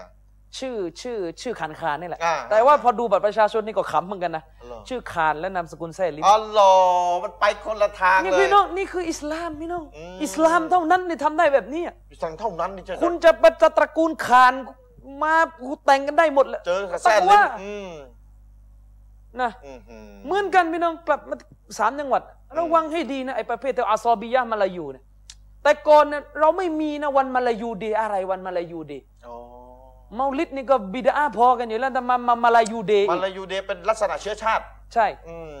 คือมาตั้งวันมาลายู Day แล้วก็เดินกันก็มีด่านสามอีกอ่าก็มีคุณไม่รู้จักคำว่ามาลายูด้วยซ้ำไปมาลายูคืออะไรอืมนี่เขาให้อาจารย์เป็นฐานะเป็นมาลายูพูดเองมีำหในกทาง genetic อะในทางชาติในทางการแบ่งเชื้อชาติ มันก็ยังเถียงกันอยู่ในทางวิทยาศาสตร์มันแบ่งกันได้จริงๆไหมอ๋อ มันแบ่งกันได้จริง ๆไหมในทางดีเอ็นเออะเชื้อชาติมันแบ่งกันได้จริงๆไหมอืมอืมอืมอืมอืมวัดกันยังไงเหรอว่าใครมาลายูไม่มาลายูอะครับ เออ วัดกันยังไงจะชริปบอกไงอัลลอฮ์ถามผมไม่รู้เรื่องเลยผม วัดยังไง วัดกันยังไงล่ะอืมเรามานั่งบอกว่า ทุกวันนี้เราสูญเสียความเป็นมาลายู แต่เวลาสูญเสียความเป็นอิสลามเราไม่เดือดร้อนอะอ๋อนั่นนั่นนั่นเราไม่เดือดร้อนอะเจอมาเยอะนะครับสูญเสียความอิสลามไม่รู้สึกรู้สาอะไร ใช่เราไม่เดือดร้อนอะ ร้านน้ำกระดัดเตร้านชาเราเปิดหนังเมกันไม่รู้ตรงไหน ไม่อยู่ตรงไหน อ่าถ้าจะถาม ถ้าจะเอามาลายูแท้ๆเลยนะเชคดาวุฒฟาโตนีก็คงไม่เอาอะไรอย่างเงี้ยรอยมาคงก็โอ้อันนี้บิดาแห่งมาลายูเลยนะอะอืม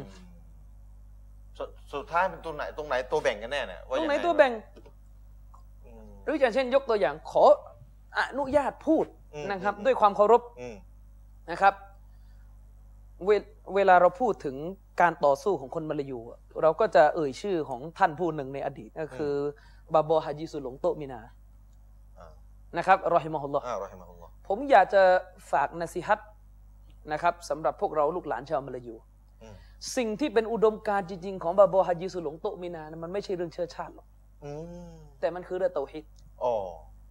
อาจารย์ในฐานะไปดูประวัติท่านให้ดีอืมว่าท่านกลับมาปัตตานี ท่านถูกจับครั้งแรกข้อหาอะไรอืมอืมอืม ท่านถูกจับเพราะท่านไปสู้กับเรื่องของการแจกเครื่องขลังจากโต๊ะครูหัวเก่านะครับอ๋อท่านถูกจับเพราะเรื่องการประกาศเตาฮีดนะครับที่ปัตตานีโดยบาบอปนเนาะพวกหัวอนุรักษ์นิยมเนี่ยไปแจ้งตำรวจให้จับท่าน เอ้ยอย่างนี้เลยเหรอใช่ แล้วท่านเคยฝากคำพูด เวลาถูกจับมันต้องแจ้ง แจ้งบันทึกใช่ไหมอ่าฮะท่านเคยพูดประมาณว่าเราเนี่ย พวกที่เรียนศาสนามาในโดยฐานะ ถ้าตามหัดดิษเราก็เป็นทายาทนบีอืมถ้าให้เงียบไม่พูดความจริงในเรื่องเตาฮีดเนี่ยอืมแล้วเราจะเหลืออะไรให้ลูกหลานต่ออืมอืมท่านเคยพูดอย่างนี้เพราะอะไรเพราะจริงๆนะบาบาฮาจิสุหลงเนี่ยถ้าพูดกันแบบตรงๆท่านได้รับอิทธิพลในเชคโมฮัมหมัดรอชิดรีโตออีกทีหนึ่งอ๋อท่านจะออกไปทางว่าบีนั่นจริงๆอะอัลลอฮ์นะครับพักก่อนดีกว่าอะพักก่อนดีกว่าเอ่อพี่น้องครับก็คือบทเรียนที่เราให้ไปในตอนแรกนะครับก็คือลัทธิชาตินิยม หรือไอ ความเชื่อความรู้สึกแบบเผ่าพันธุ์นิยม พวกพ้องนิยม โดยอาศัยวัฒนธรรมสายเลือดชาติตระกูลตัวเองมาเป็นมาเป็นเขาเรียกตัวกำหนดครับ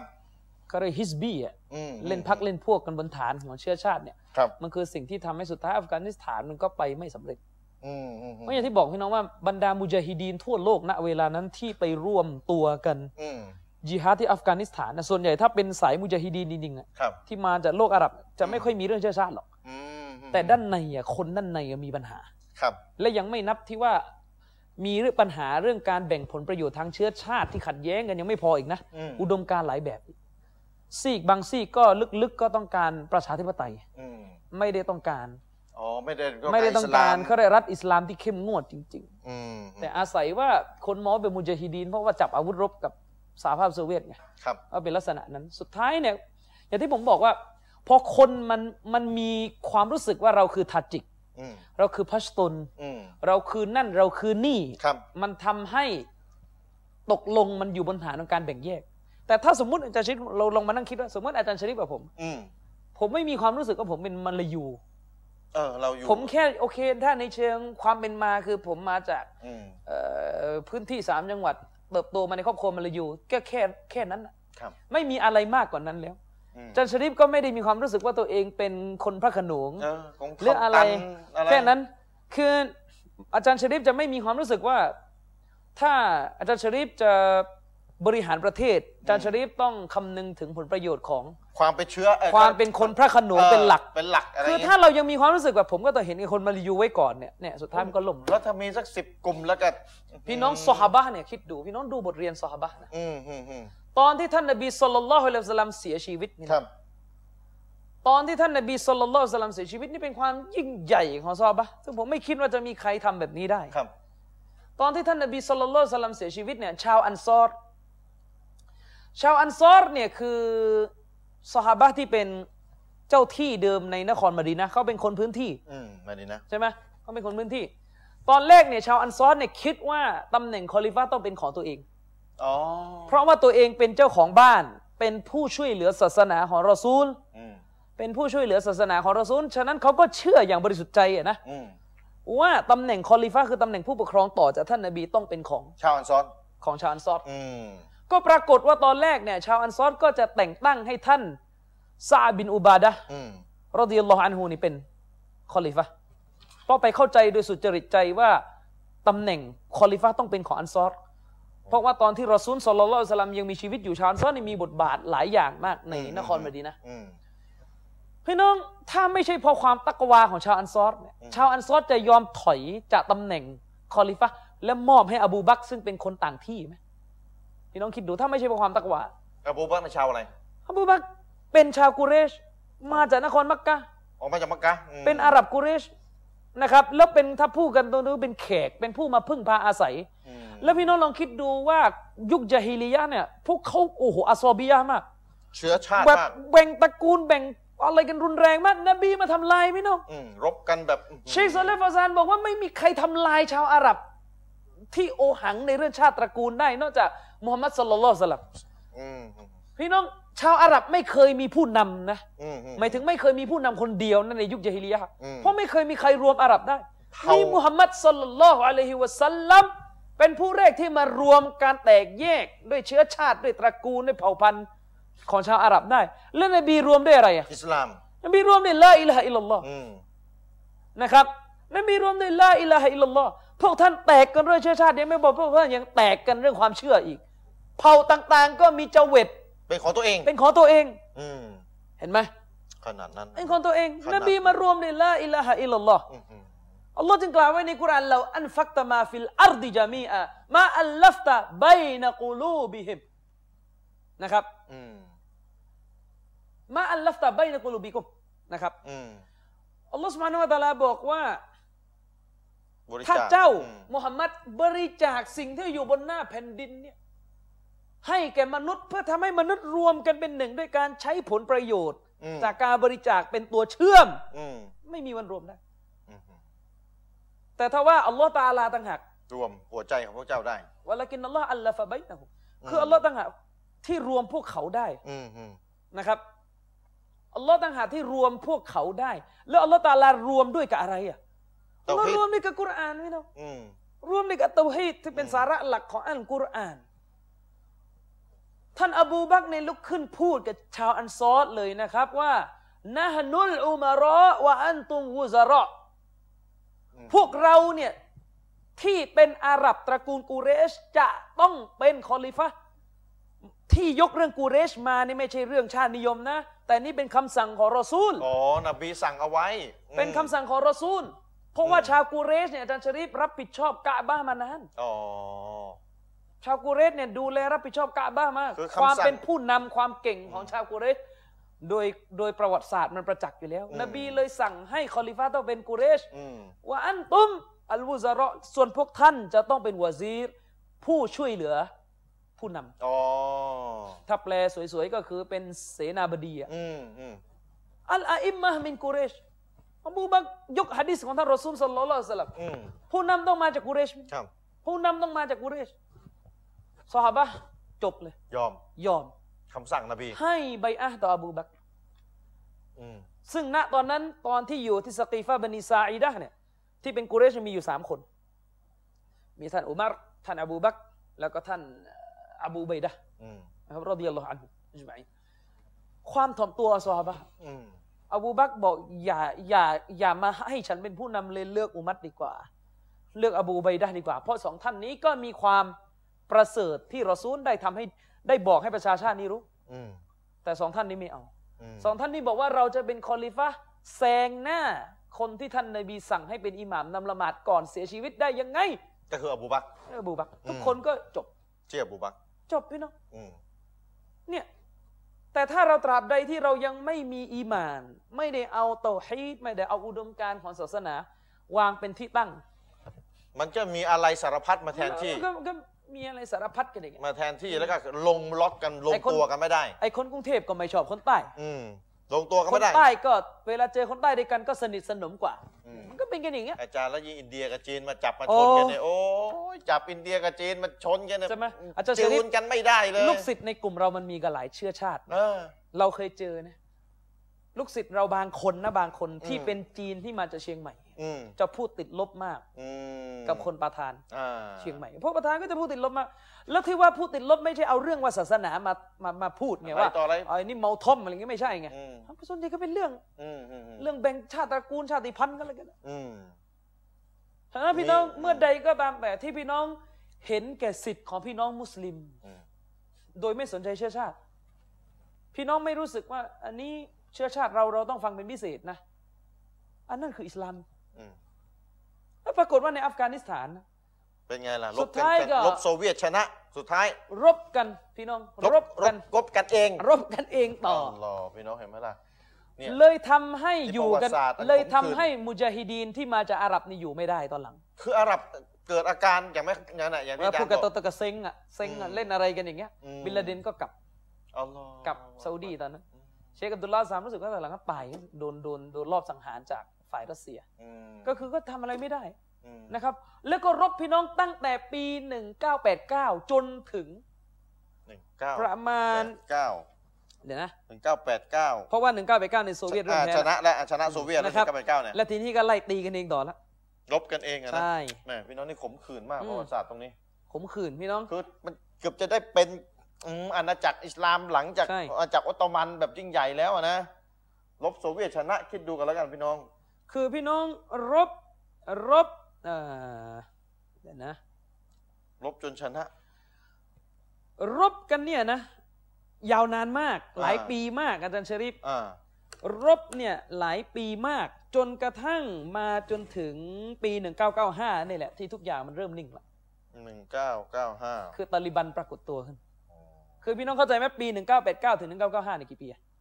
หกปีหกปีพี่น้อง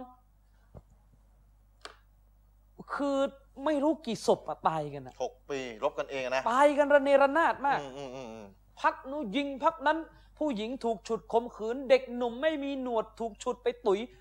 มั่วไปหมดระหว่างนั้นอะอืมเพราะว่าอันนั้นเลยเวลาเกิดสงครามทุกอย่างมันฟิตนะห์หมด เอาละใช่ไหมอืมอืมแล้วไอ้กันอเมริกามันก็ต้องการหนุนคนของมันอะอ่าไม่ให้ไม่ไม่ให้แพ้ คนที่ทำท่าว่าซีกที่ทำท่าจะฝักอ๋อใฝ่จะฝากฝ่ายอเมริกามันก็หนุนอื มมันเลยทำให้พวกมุจาฮิดีนที่ใฝ่ฝันว่าจะได้รัฐอิสลามเนี่ยเจ็บแค้นมากจากเหตุการณ์นี้โอ้โหทุกคนก็ขึ้มไฟอยู่ในใจแล้วรบกับโซเวียตสิบปีชนะอืมมารบกันเองหกปี ใช่ สุดท้ายเป็นไง สุดท้ายเป็นไงอันนี้เราเราเล่าบริบทอัฟกันก่อนนั่นคืออะพี่น้องสงสัยมันแล้วมีเรื่องบันทึกว่ารบกันเองโอมันเคมีรายงานที่เขาน่าจะเชื่อถือได้บันทึกว่าเป็นไงต่อไป พอถึงปี 1995นะมันมีเหตุการณ์หนึ่งที่ทำให้มุลลาอุมัรเดี๋ยวจะบอกว่าคนนี้เป็นใครอืมมันมีเหตุการณ์ที่ว่าผู้หญิงอะชาวบ้านเนี่ยอืมถูกฉุดไปข่มขืน ในระหว่างสงครามอะอืมแล้วชาวบ้านธรรมดาธรรมดาไม่รู้จะไปพึ่งภัย ตอนนั้นก็มีอยู่คนคนเดียวครับ ที่เป็นหัวหน้ามัดรอซะห์คือเหมือนคล้ายๆระบบปอนเนาะบ้านเขาอะอืมก็คือเหมือนเป็นปอนเนาะบ้านเขาอะครับ มุลลาอุมัรเนี่ย เป็นเหมือนผู้รู้ศาสนาอืมที่มีรายงานระบุกันว่า ก็เป็นนักรบในสมัยอัฟกันนะอืมแต่ก็คือไม่ได้ว่าโดดเด่นอะไรมากสมัยนั้นเขาเป็นเป็นหนึ่งที่รบไล่เป็นหนึ่งโซเวียตออกไปในคนที่รบเป็นชายตาบอดหนึ่งข้างอืม ร่ำลือกันว่าที่ตาบอดหนึ่งข้างนั่นก็คือเสียตาระหว่างรบรบอ๋อเสียตายไประหว่างรบเอ่อชาวบ้านเนี่ยเหมือนกับลูกลูกหลานหลานนี่ถูกข่มขืนจากเหตุการณ์นั้นอืมก็เลยไม่รู้จะทำยังไงเลยไปหามุลลาอุมัรครับ เลยบอกว่าท่านต้องช่วยอะไรหน่อยแล้วมุลลาอุมัรก็เลย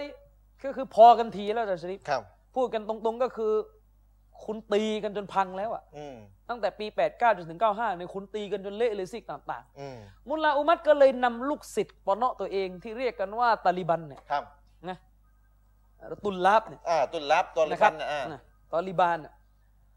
นำลูกศิษย์พร้อมอาวุธที่มันก็เหลือค้างมาจากสมัยโซเวียตอะอืมประกาศเลย ไล่ออกให้หมดอะก็เลยนำลูกศิษย์ตีทีละเมืองตีทีละเมืองตีขับไล่ซีกต่าง ๆ ที่รบกันวุ่นวายอยู่เนี่ยอื มมันมีรายงานบอกว่ามุลลาอุมัรเนี่ยเข้าไปช่วยผู้หญิง ในค่ายที่พลทหารฉุดผู้หญิงไปอะอืมแล้วก็จับคนในค่ายนั้นแขวนคอหมดโอ้โหเพราะว่าทำกับผู้หญิงไม่แสบอะก็กลายเป็นฮีโร่ขึ้นเดี๋ยวทำกลางที่รบกันเองอะใช่มุสลาอุมัดจัดการอีเลกยทีนึงก็เลยนำลูกศิษย์ตัวเองขับไล่ไอ้ซีกต่าง ๆ ที่มันรบกันเองเนี่โกยลาหลกันอยู่อืมแล้วในปี 1996 ก็เลยยึดเกือบส่วนใหญ่ของประเทศได้โอ้และก็ตั้งเป็นรัฐบาลตาลิบันที่เรารู้จักขึ้น มุลลาอุมัดตั้งรัฐบาลใช่ตอริบัน เดี๋ยวขอขอขึ้นรูปหน่อยรูปรูปนี้นี่เพิ่งเผยแพร่นะพี่น้องจริงเพิ่งเหรอเผยแพร่กันเมื่อไม่นานมาเนี้ยเป็นอ๋อรูปสมัยเขาหนุ่มเนี่ยนะๆไม่ไม่ใช่ไม่ใช่ไม่ใช่ซาฟาราวาลีไม่ใช่ไม่ใช่รูปรูปอีกคนหนึ่งที่เหมือนจะใส่สารบัญน่ะมีไหมอีกอีกคนนึงมีไหมทีมดูงานเหมือนปักกีปักกีหน่อยนี่ไงไม่ใช่ไม่ใช่ รูปใส่สารบัญแบบประธานหน่อยอะครับ มีไหมใส่สารบัญแบบอ่าประธานเขาคือหน้าจะประธานอืมเดี๋ยวมุลลาอุอะคนเนี้ยอ่า คือรูปเนี้ยโอ้สารบัญใหญ่นะรูปเนี้ยเหมือนจะถูกเผยแพร่คือตอนนี้เขาตายไปแล้วตอนนี้ตายแล้ว ตายไปแล้วน่าจะอายุมากได้ยังไงเนี่ยผมไม่แน่ใจว่าตายเพราะถูกสังหารเลแต่ยรูปนี้ยังดูหนุ่มไอ้นี่รูปสมัยตอนเรียนตอนเรียนปอนเนาะอยู่อ๋อคนนี้แหละ คือผู้นำตาลิบันสูงสุด คนก่อตั้งแล้วไหมเนี่ย ใช่ก็คือก็คือผู้นำอัฟกานิสถานที่แม้กระทั่งบินลาเดนก็เกรงใจอะมอันนั้นคือมุลลาอุมัดอืมอืมอืมอันนั้นในยุคตอนที่เขาปกครองอัฟกานิสถานเนี่ย คนอัฟกานิสถานก็จะเรียกเขาว่าอามีรุนมุมินินโอ้ขนาดนั้นก็คือเป็นผู้นำเป็นผู้นำอืมเป็นผู้นำก็คือเป็นคนที่นำลูกศิษย์ลูกหาทั้งหมด ขับไล่พวกงี่เง่าทั้งหลายที่รบกันอยู่ตอนนั้นน่ะที่ยิงกันกลางเมืองกันเนี่ยเดี๋ยวอาจารย์บอกเขามีลูกศิษย์แสดงว่าเขามีความรู้เป็นอาจารย์สอน ก็ก็ถือในสายตาคนอัฟกันก็ถือว่าเป็นหัวหน้าทางศาสนาของเขาอะอืมก็เป็นเพราะว่าเขาเป็นครูสอนศาสนาในมัตรอซะห์ไงอ๋อใช่ไหมอันนี้เป็นรูปตอนวัยหนุ่มอะนะครับอันนี้ไม่รู้ว่าคนซันดี้หาเจอได้อย่างไรนะครับอาจารย์เอามาจากไหนอะ ก็มันเป็นรูปที่หลุดออกมาในอินเทอร์เน็ตหลังจากปี 57 คือหลังจากเขาตายก็เหมือนมีคนเอารูปสมัยหนุ่มๆของเขามาโพสต์ ตอนนี้ก็เผยแพร่กันทั่วแล้ว ใช่เผยแพร่กันทั่วแล้วอืมเป็นอันนี้เป็นรูปตอนวัยหนุ่มก็ดูคมคายเออนั่นน่ะสินะดีอะนะส่วนใหญ่เราก็จะเห็นรูปกันตอนแก่ตอนนี้ อันนี้ก็คือผู้นำซึ่งอันนี้ก็คือบริบทของอัฟกานิสถานอืมอันนี้เล่าให้ฟังว่านี่ก็คือบริบทของอัฟกานิสถานครับอันนี้ทีนี้กลับไปที่ซีกอาหรับอืมจะชริฟลองจินตนาการว่า คนหนุ่มมุจาฮิดีนที่รบกันในอัฟกานิสถานที่นี่ผิดหวังอะนะไฟมันไม่ดับ กลับไปในสภาพที่ยังมีไฟ ปืนยังติดอยู่ในมือ ควันปืนมันยังไม่ดับอ่าและสิ่งที่เห็นก็คืออเมริกาทรยศต่อโลกอิสลามยังไงก็คือปล่อยให้รบอะไรกันมั่วเนี่ยแล้วตัวเองก็ไปหนุนไอ้ซีกนู่นซีกนั้นอ๋อใช่ไหมมันก็เลยเกิดกลุ่มคนที่แบบยังไม่จบอะอืมยังไม่จบ เราร้อนอะชนะโซเวียตได้แล้วกอะลับไปอยู่กลับไปอยู่ประเทศอาหรับของตัวเองก็เหมือนยังติดใจอยู่อะก็จะเอาไปทำที่อาหรับแล้วสิคือตอนแรกก็ยังยังไม่มีสถานการณ์ก็คือยังแบบยังมองไม่ออกอะคือมอาหรับมันยังนิ่งอยู่ตอนนั้นมันยังนิ่งอืมอยู่โดยเฉพาะอย่างบินลาเดนอ่าบินลาเดนนี่กลับไปก็คือตอนแรกก็ก็ไปทำธุรกิจปกติอ๋อทำธุรกิจปกติ แต่ก็คือติดใจมากยังมีในใจอ่าปรากฏว่าเกิดเหตุการณ์ช็อกโลกอืมครั้งใหญ่เลยอืมจันชริฟพอเข้าปีทศวรรษที่ 90 เนี่ยถ้าจะไม่ผิด น่าจะพอตั้งแต่ปี 30 เป็นต้นมาเนี่ยนะเกิดเหตุการณ์ช็อกโลกที่เปลี่ยนตะวันออกกลางตลอดการถึงบัดนี้เลยสามศูนย์ใช่ไหมปีพศ2530น่ะอ๋อตั้งแต่ช่วงนั้นเกิดเหตุการณ์ช็อกโลกจันชริฟอืมอืมซัดดัมอืมไม่รู้นึกอะไรขึ้นมา ยกกองทัพบุกโควิดอ๋อ